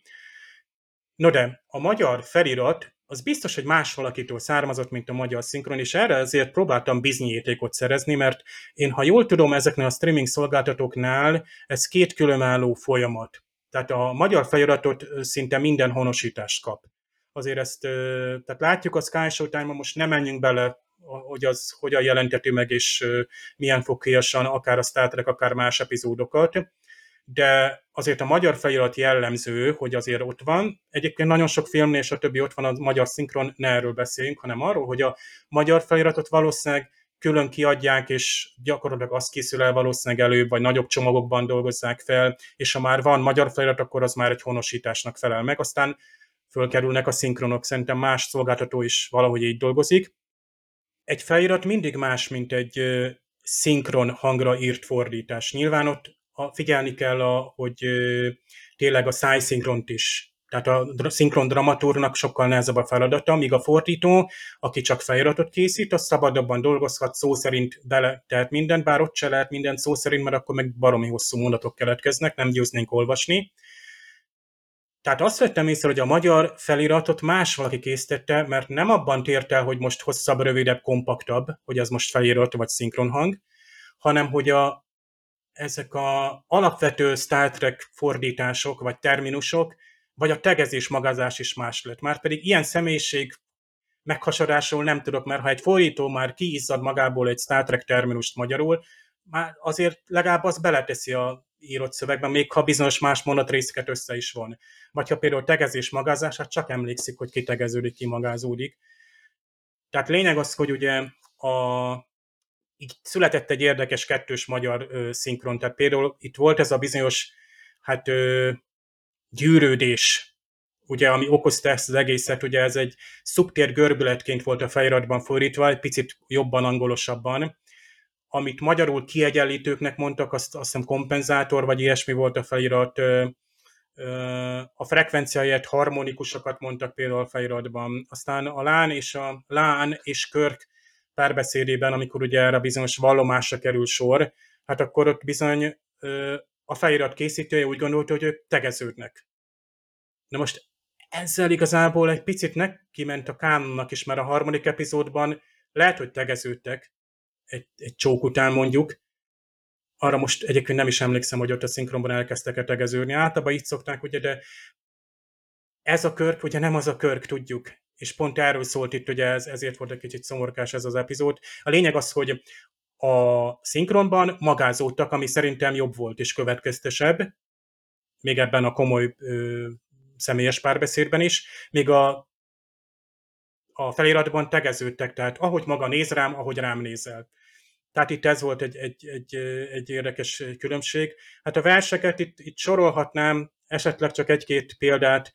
Ugye egyébként meg lehet ezt szépen találni, nem csak feliratfájként, hanem van például azt hiszem az akkordok is megvannak, tehát van egy gyűjtemény, ö, ö, ahol gyakorlatilag ki van adva egy dalkönyv, meg nyilvánvalóan az album is ki van adva, ami ehhez az epizódhoz kapcsolódik. Nos hát Una úgy énekel, hogy lássuk az inercia csillapítókat, látunk-e hibamutatókat. Ez például egy egész ötletes kis versike lett, ez a We will check inertial dampers and see if they are hampered tehát meg vannak-e sérülve, vagy akadályozó vannak-e. Aztán a lánnak volt ez a nagyon szép szólója, hogy ez a vakon repülés, flying blind, be time to change my paradigm, if I only I can let go of the wheel. Ide változtatni a paradigmán, bár el tudnám engedni a kormányt. Hát néha egy kicsit kínrím, de vegyük figyelembe, hogy itt nem a, tehát ugye a régi musicaleknél is mindig ez volt, hogy nem baj, ha más a tartalom, a lényeg az, hogy valami rím kijöjjön ott, hogy érezhető legyen, hogy hogy egy dalszöveget adunk vissza. Ez egyébként bőrletes nehéz, hogy egy frappáns dalszöveget írjunk. Aztán Pike hát rájön, ugye nem először, hogy I appear to be rhyming and singing, úgy tűnik rímelek. Ez már szinte ilyen, ilyen Fréd és Béni stílusú lett. Na hát igen, azt is lehetné emlegetni, hogy mi, mi akkor is rímelünk a magyar szinkronban, ha nem kell viszont már ott Chapelnél, ha bár az a, az érkezdebeli éneklés az nagyon-nagyon jó és hangulatos az eredetiben, nem tudom, talán ott az ég a határ és a jövőn végtelen. Szabadságot ad, és ezt nagyon élvezem. Hát itt, itt megint úgy érzem, hogy kijött valami, és azt az első változtat elfogadta a fordító, mint még egyszer mondom, szerintem a fordító más, mint a, a szinkron dramaturg. Ugye a sky is the limit, my future is infinite, infinite vagy most olyan széles a vászna, mint a nyílt horizont. Hát néha nem lehet visszaadni ugye azokat az eredeti ö, rímeket. Aztán a Spocknál én vagyok az X, ezt viszont jól vissza lehet adni, ugye ennek a kettős értelmét gyakorlatilag, ö, ami az angolban ott van persze, nem egészen. Ez a Uhurának a szóló éneke is, miért magányosan vagyok a legjobb, miért van az, hogy mindenhova egyedül megyek? Hát ez, ez viszont már nagyon, hogy mondjam, hétköznapi lett de meg, megbocsátható. Tehát itt, itt azért mondom, hogy az eredeti angol szövegeket halljuk, azok, azok szépen visszaadják ezt a, ezeket a dalszövegeket. Hát a Klingonoknál viszont úgy jól eltaláltak ezek a dalok. Egy nap megfizetünk, mindenkit megölünk, ugye ez a One of these days we will repay you, we, we will slay you. És különösen talán a, a legjobb, hát szinte a évad legjobb fordítás, ez a You know what I mean, your, make your blood scream. Értik, miről szól a fálma, sikolcson a vérláza. Tehát itt aztán tényleg neki esett a, a, a szövegfordító, vagy a feliratfordító. Az Enterprise-nak a kórusát azt meg gyakorlatilag inkább már szó szerint adta vissza, hogy mi vagyunk a megtörhetetlen, lehetetlen, szenzációs bátor felfedezők, de talán ez inkább ezek dalban működnek jól ezek a szövegek, hiszen nagyon sokszor a hétköznapi szövegek lettek ugye úgymond dalban előadva. Ez volt az egész epizódnak az egyik csavarja, hogy itt nem mindig születtek dalszövegek, és tulajdonképpen így nem lehet nagyon kritizálni a magyar fordítást sem. És akkor a végére, ami egy meglepetés volt, hát nekem legalábbis meglepetés volt Martin Quinn, és hogy valóban hát bizony skót származású színészről beszélünk, aki a Skót Nemzeti Színházban is játszott már, és hát bizony Montgomery Scott hadnagy itt megjelent. Ugye Kirk köt is úgy szerintem úgy el lehetett fogadni, mint személyiséget. A hangjához nem tudok hozzáfüggni, egyszer rendben volt, ahogy Samuel Körk, azt hiszem ő Fehér Tibor volt. Nekem Samuel Körk tetszett, tehát az a mókás kis bajusz, azok a kis, a két testvére, a két fivér együtt nagyon jók voltak. A Scottinál csak nagyon gyorsan, ugye itt mindenképpen oda kell kapcsolni az angolra. Itt nincs mese, hallani kell azt az, ang- hát a, nem, nem a, azt a skótot, amit ő beszél, és megereszti magát, és egy autentikus skót születésű színészről beszélünk. Ez tök jó, tehát nincs azt mondva, hogy most nem tudom, a, a, a Scott Bakula legyen egy délvidéki, déli amerikai kiejtés, holott ő, mit tudom én, nem biztos, hogy natívan az, de nyilván vannak ilyen kócsok, akik trenírozzák a színészek, tehát jön egy, egy brit színész, és jönnek egy amerikai sorozatban, és amerikai kell ö, alakítani, akkor őt igenis, hogy trenírozzák, hogy azt a kiejtést átvegye. Itt meg Martin Quinn szabadon ereszthette magát, és nem rájátszás, hanem tehát jó, biztos, hogy adott pluszba is bele. És annak örülök egyébként Hanvas Dániel, ha jól hallottam a hangja, hogy nyilván, hogy a magyarban a legnagyobb hiba lett volna, ha ebből is bármit visszaadnak, de valahogy mégis éreztem, és talán, hogy szóhasználat, vagy a beszéd ritmuson, vagy az egyáltalán a, az a szkottiság. Nem tudom, ki mondta már valamelyik podcastban, hogy oké, okay, ott van James Duhan, mindenki ismerik, hogy azért egy, egy testes, egy, egy, egy, egy, egy széles mosolyú, meg olyan ember, akit a mozifilmekből ismertek jobban. De gondoljatok a Toszra, vagy menjetek vissza, azt mondják, hogy ha megnézel egy háborúban volt, és egy katona felvételt a James Duhanről, és mellé teszed a Martin Quint, akkor stimmelni fog a kémia. Én nem tettem ezt meg, nekem egyszerűen átjött, hogy most van egy új Körk, van egy új Spock, az új Spock az nyilván most már egyre jobb. Most látunk nemrég Conventionon három körköt egyszerre, tehát ilyen anomáliák is vannak, és nem kell hozzá Doctor Strange, meg párhuzamos univerzum.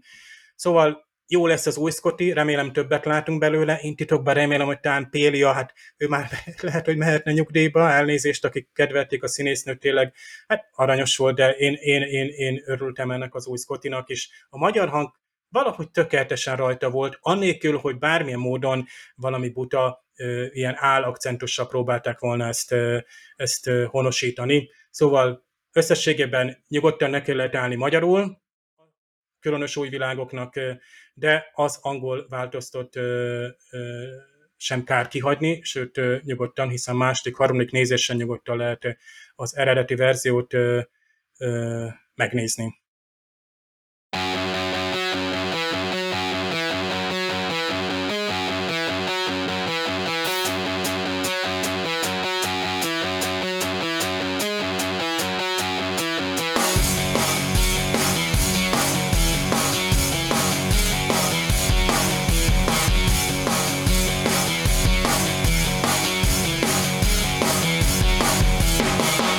Én egy furcsa jelenségre lettem figyelmes itt a második évad alatt, mégpedig arra, hogy rettenetesen jól szórakozom egy-egy epizód során, de nagyon sokszor előfordult, hogy ennek ellenére, hogy ilyen felhőtlen volt az öröm, másnap már el is felejtettem az adott epizódot, és itt a, az adásnaplónak az összeállítása közben is sok esetben szenvedtem, hogy, hogy vissza tudjak gondolni, hogy basszus, mi is történt itt?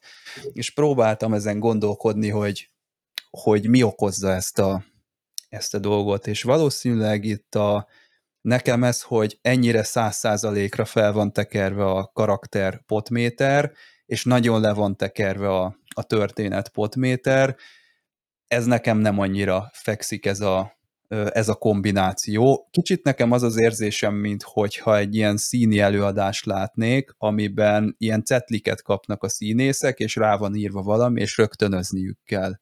Csak ez a Star Trek világába be van csomagolva. Én egyébként erre vevő vagyok, csak mint sorozat, ez nekem nem marad emlékezetes, és azért a jó sorozatoknak az az ismérve, hogy azok nagyon keményen bevésődnek.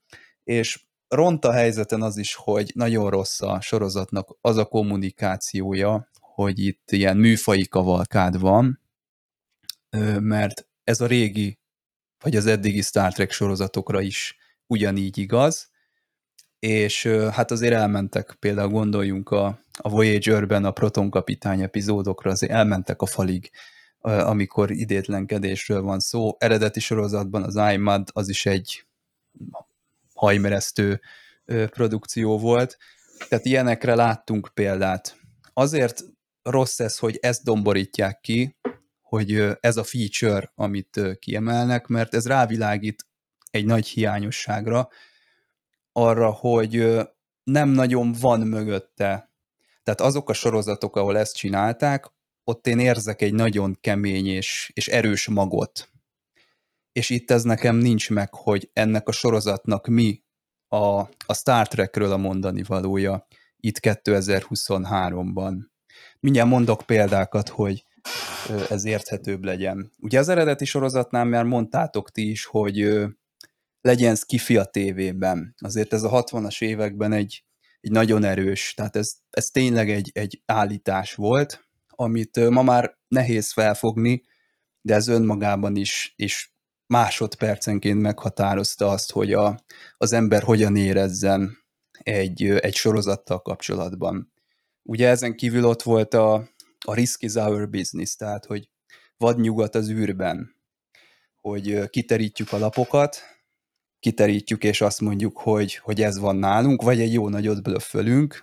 Ugye ez a póker játszma az eredeti sorozatban. A, hát a póker játszma az egy külön történet, mert ott ugye Körknek már van egy nagyon jó ilyen beszéde, hogy mi magunk vagyunk az akadálya annak, hogy az ismeretlennel bátran szembenézzünk, és az ismeretlen az csak egy bizonyos ideig ismeretlen, tehát meg kell ismerni, és ezek azok a mondatok, amik, amik szerintem olyan szinten meghatározzák az eredeti sorozatot, hogy már a pókerjátszma, hogyha csak odáig tartana az eredeti sorozat, csak odáig tartana az egész franchise, akkor már megkaptuk a Star Trek-et, már megkaptuk a, a Roddenberry gondolatot, tehát én például a, a pókerjátszmát azt nagyon szívesen a lakatlan szigetre elvinném, mert minden benne van, ami a, amit a Star Trekről tudni kell biztos szörnyűködnek a hallgatók, hogy miket beszélek. Nem azt akarom, hogy,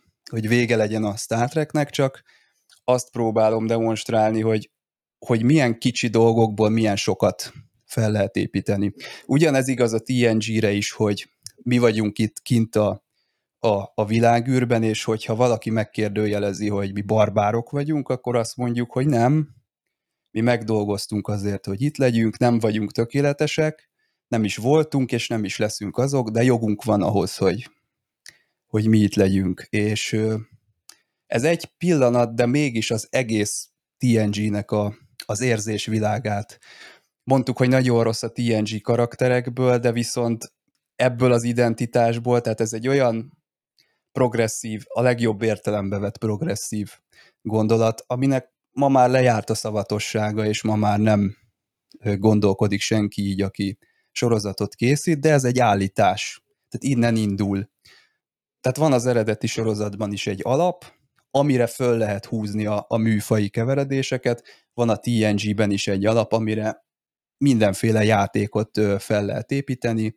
Enterprise ugyanez, hogy itt vannak a vulkániak, megmutatjuk nekik, hogy mi igenis szeretnénk oda kilépni, retteltes nagy árat fizetünk érte, iszonyatos, de befizetjük azt az árat, és akkor is oda megyünk, és, és megcsináljuk. Egy gyönyörű szép ez is, és én úgy érzem, hogy ezek annyira hozzá tartoznak, tehát ez nem csak azért tartozik hozzá, mert ezt valaki valahol leírta, és elolvastuk, és most okosak vagyunk, hogy ezt fel tudjuk mondani, hanem van egy érzésvilág, tehát egy, egy szép gondolat, ami egy érzésé is válik ezekben a sorozatokban, és ezt nem találom most a, a Strange New Worlds-ben, és ezért van az, hogy hámozom a hagymát, és belül meg nem, nem találom azt a, azt a magot, ami, ami ott lenne. Tehát, hogy amit 2023-ban ez a Star Trek lehetne, ez az Ad Astra per Aspera.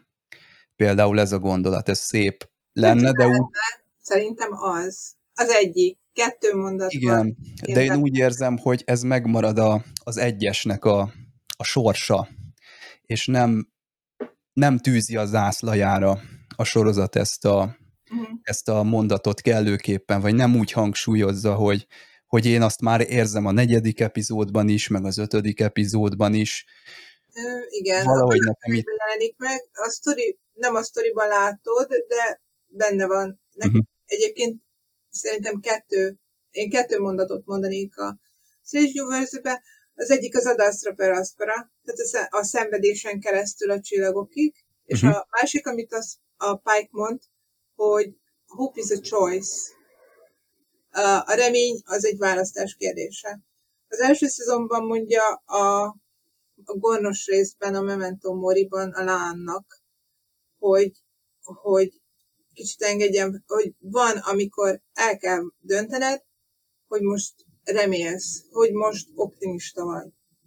És itt van ez a sorozat, 2023-ban egy csomó, egy, amit mondtam az előbb, hogy a Discovery és a Picard úgy döntött, hogy terhelt karakterekkel terhelt sztorit ír. És azt jön a Strange Universe, és azt mondja, hope is a choice. Mindenki szenved, mindenkinek van valami traumája, mindenkinek van valami pszichológiai nehézsége, félelmei, gyászol, nehézségek érték, és akkor azt mondja, adaszra per aspera. Ezek a szenvedések, ha összefognak, és az All Connection, ami meg a musical résznek a, ugye a nagy finálénak is egy nagyon erős része, az Uhura ezért fontos karakter, mert az Uhura a kommunikációs tiszt, aki összefogja és kommunikáltatja ezeket a, aki megalkotja közöttük a közösséget.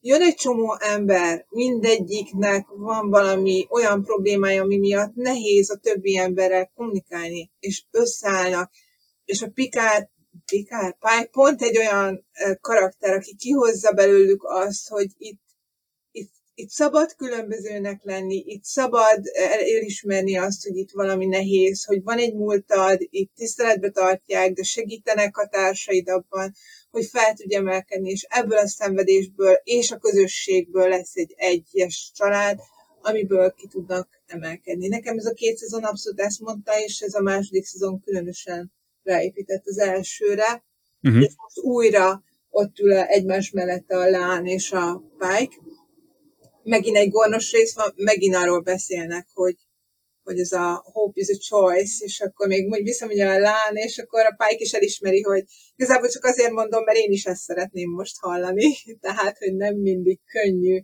reménykedni, nem mindig könnyű ebben a reményben élni. Sztoriában többször is elhangzik az, hogy olyan ember akar lenni, aki aki remél, és aki a reményben él. Még nem tart ott, de ezt látja a pike és ezt akarja eltanulni, és, és afelé haladni. Mit mond még? Aki vállalja a, a kockázatokat azért, hogy emberi, kommunik- hogy emberi kapcsolatokat hozzon létre. Emberi kapcsolatok jelennek meg ugye a Spock vágyában, hogy kapcsolódjon a Csepelhez, akkor az, az ugrában többször feljön, hogy akkor én most egyedül vagyok jó, vagy abban, hogy, hogy összekössem a legénységet, az ő Hemerrel való kapcsolatában is megjelenik. Szóval, hogy nekem ez nagyon erősen átjött, így csodálkozom, hogy, hogy neked nem, de ez, ez nagyon érdekes esetleg én. Ezek külön-külön álló dolgok, amik érthetőek, csak a sorozat, tehát nincs egy egységes érzésem, hogy mint legénység, mint kohézió, mint, mint valami, az, az, az adna egy, egy valamilyen érzést, de mhm. ettől függetlenül, tehát ne értsétek félre, én szívesen nézem ezt a sorozatot, Igen. jól szórakozok rajta, csak Mert nem... Megtévesztő ugye a különböző formátumok, és akkor nem mindegyik formátumba veszi észre, hogy egyébként ugyanazt az üzenetet kaptad, uh-huh. most egy musical részben, egy horror részben, egy, egy crossover rajzfilmes részben, nagyon sok, sok minden jön vissza. Lehet, hogy ezek túl sokszor váltakoznak, mert egy, egy hosszabb szezonban nem biztos, hogy ilyen hullámhegyek, meg hullámvölgyekként manifestálódnak ezek a dolgok, hanem egy kicsit azért jobban szétterülnek ezek a, ezek a nagyon extrém pontok is a, a szezonban. azért ott eszembe, miközben ti beszélgetettek erről, hogy a, a Discovery legénységét azért nézem mindig kényelmetlenül, mert ugyanezek a, ugye mondtad, hogy ugyan, ugyanúgy terhelt múltjuk van, és úgy érzem sokszor, amikor, hogy bocsánat, de minden epizódnak sírás a vége. Tehát mi, minden epizódban küzdenek ezzel, és, és hétszer... De ők sírnak, és én nem sírom. Igen, az, az egy más kérdés, de hogy ők... Hát helyetted sírnak. Helyetted sírnak, oké, de hogy átmentünk Igen. nem tudom hány évad uh, uh, nem kell már. TNG, Deep Space Nine Voyager-en, akinek egy, volt egy pozitív jövőképe. Hogy, hogy, hogy igen, volt egy harmadik világháború, meg, meg nem tudom milyen eugenikus háború, de mi túléptünk ezen, és lett egy ilyen utopisztikus társadalom, ami itt kialakult. És ezt a Discovery-ben nem, nem köszönöm vissza. És ezért is fontos az, hogy, hogy megcsinálták ebben az évadban, hogy igenis mondták, hogy, hogy amit a Star Trek-ből látunk, az a, nem egy alternatív jövő, hanem ez a mi jövőnk. Amikor a legelső részben a Pike annak a, a, a népnek egy beszédet mond arról, hogy, hogy milyen nehézségek álljon ezt a federáció, akkor ott bizony a január 6-ai kapitólium ostromából látunk képeket. És azáltal, hogy most előrébb hozták a, a, a képzeletbeli elektronikus háborút, azt akarták mondani, hogy ez nem egy képzeletbeli világ, hanem a mi világunknak a meghosszabbítása. Hogy, hogy ez nem, nem egy alternatív univerzum, Igen, ez a mi most, univerzum, ami egy pozitív jövő. És most nehéz, és most úgy érezhetjük, hogy most igen, most mert ad azt a de majd Igen akarjuk, és azt választjuk, akkor, és akkor ezt, lehet az ezt, út, ezt 2023-ban mondani, amikor túl vagyunk egy rohadt nagy víruson, meg megint háború van, ez szerintem igenis fontos. Nekünk ezt jelenti. Az nem jelenti azt, hogy mindenkinek ezt kell éreznie, Igen. csak nekünk ezt jelentette, ahogy megnéztük ezt a szezont és ezt a sorozatot. Nekem most nagyon uh-huh. gyors ütemben az egyik kedvenc sorozatommal vált, abszolút a... És a, a Pikár harmadik szezon, vagy ez volt a jobb élménynek? Ez. Uh-huh. ez. De ezzel együtt élveztem a Pikár harmadik szezonját, az egy nagyon jó nosztalgia volt, és csodálatosan lezárta a TNG-t. Ez egy másik legénység, őket is nagyon szeretem, de ezt a legénységet most nagyon, nagyon megszerettem, én nagyon akarok még többet tudni róluk. Mint legénységet és, én is szeretem, és azon gondolkodom, hogy mennyire jó lenne, hogyha csak egy kicsit mögé lenne tolva egy csak egy kicsit jobb történet ezeknek, a, ezeknek az epizódikus tartalm, tehát hogy az egyensúlya ezeknek a karakterdrámáknak és a történeteknek. Nem érzem a, én azt érzem, hogy mindegyiknek van saját története, és egész jó. Hát beszéltünk a Lotus evőkről, szerintem az egy jó. volt. Szerintem olyat is látunk már nagyon sokat, mint például a Lost in Translation, de ezt most jó értelemben mondom, hogy, hogy érdekes volt ott az Astoria, a, a kis lényekkel, akik a deutériumban vannak, és, és ez tényleg jó volt. Szerintem a Boimleréknek kifejezetten jó sztoria is volt, nem csak a most a karakterekről beszéltünk, többet azt hangsúlyoztuk, mert nekem az nagyon fontos része, és én azt élvezem nagyon, de attól még, még szerintem az ott egy jó sztori volt. Most szereted vagy nem a, az ideutazós izéket a jelenben, de léteznek, és, és nekem az emlékezetes volt, és volt neki sztoria is, nem csak, nem csak a, a karakterek önmagában valók voltak, vagy, vagy az unatárgyalása nagyon jól forgatták. Mm. Az egyik legjobb tárgyalásos rész a Star Trekben. Még a izére is azt mondtuk a musicalre, hogy egyébként meglepően jó uh, sztoria volt, és Star Trek-es. Tehát, hogy valójában mindenhol ott van a Star Trek-es történet, plusz a karakterek. Tehát, hogy nincs olyan, hogy most ma Star történetet kapsz, holnap meg majd karaktereket kapsz.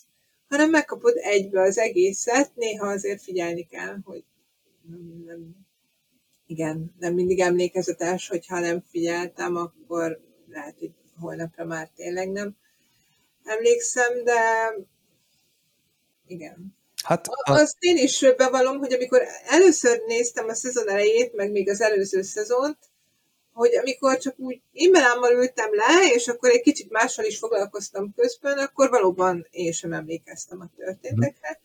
Amikor tényleg oda koncentráltam, hogy mi is történik ezekkel a karakterekkel, ó, most már érdekelnek ezek a karakterek, érdekel, hogy mi történik velük, ő, ennyi minden történt ebben a részben, hogy úristen. Tehát, hogy a második megnézés fantasztikus új élményekkel ajándékozott meg. Um, úgyhogy és bármikor szívesen megnézem harmadszor is. De én nem érzem, hogy nem volt sztori benne, csak karakterek. Mhm. Viszont karakterek voltak benne. Nem volt az, hogy a sztori elnyomta volna őket. Hát a kommentelők fognak igazságot tenni, hozzászólóknak a bölcsességét várjuk, hogy ők is írják meg, hogy milyen volt a sorozat. Ezt meg lehet tenni a YouTube videó alatt, hol lehet még megtenni. Facebookon is ez, ez egy lehetőség, úgyhogy kedves nézők, akik itt három órán keresztül ezt hallgatták, megnézték. Úristen, azok most... Valamit kellene kapniuk. Igen, aki ezt hallja, az nem tudom, valamit ajánljunk föl neki, hogy ez nem, nem semmi, hogy ezt idáig meg, meg tudta csinálni, és hogyha még van energiája, hogy ehhez hozzátegye a saját nézőpontját, akkor az, az meg már egy, egy hatalmas nagy ö, effort. Na, hát ö, köszönöm szépen a mai beszélgetést. Jövő héten a TNG-vel folytatjuk, ha minden igaz. Szerintem egy, nem tudom, fél évvel ezelőtt hagytuk abba, úgyhogy már nem tudom, hogy melyik epizód jön, ennek külön utána kell nézni, úgyhogy ez lesz terítéken a következő adásunkban. Sziasztok! Sziasztok! Sziasztok.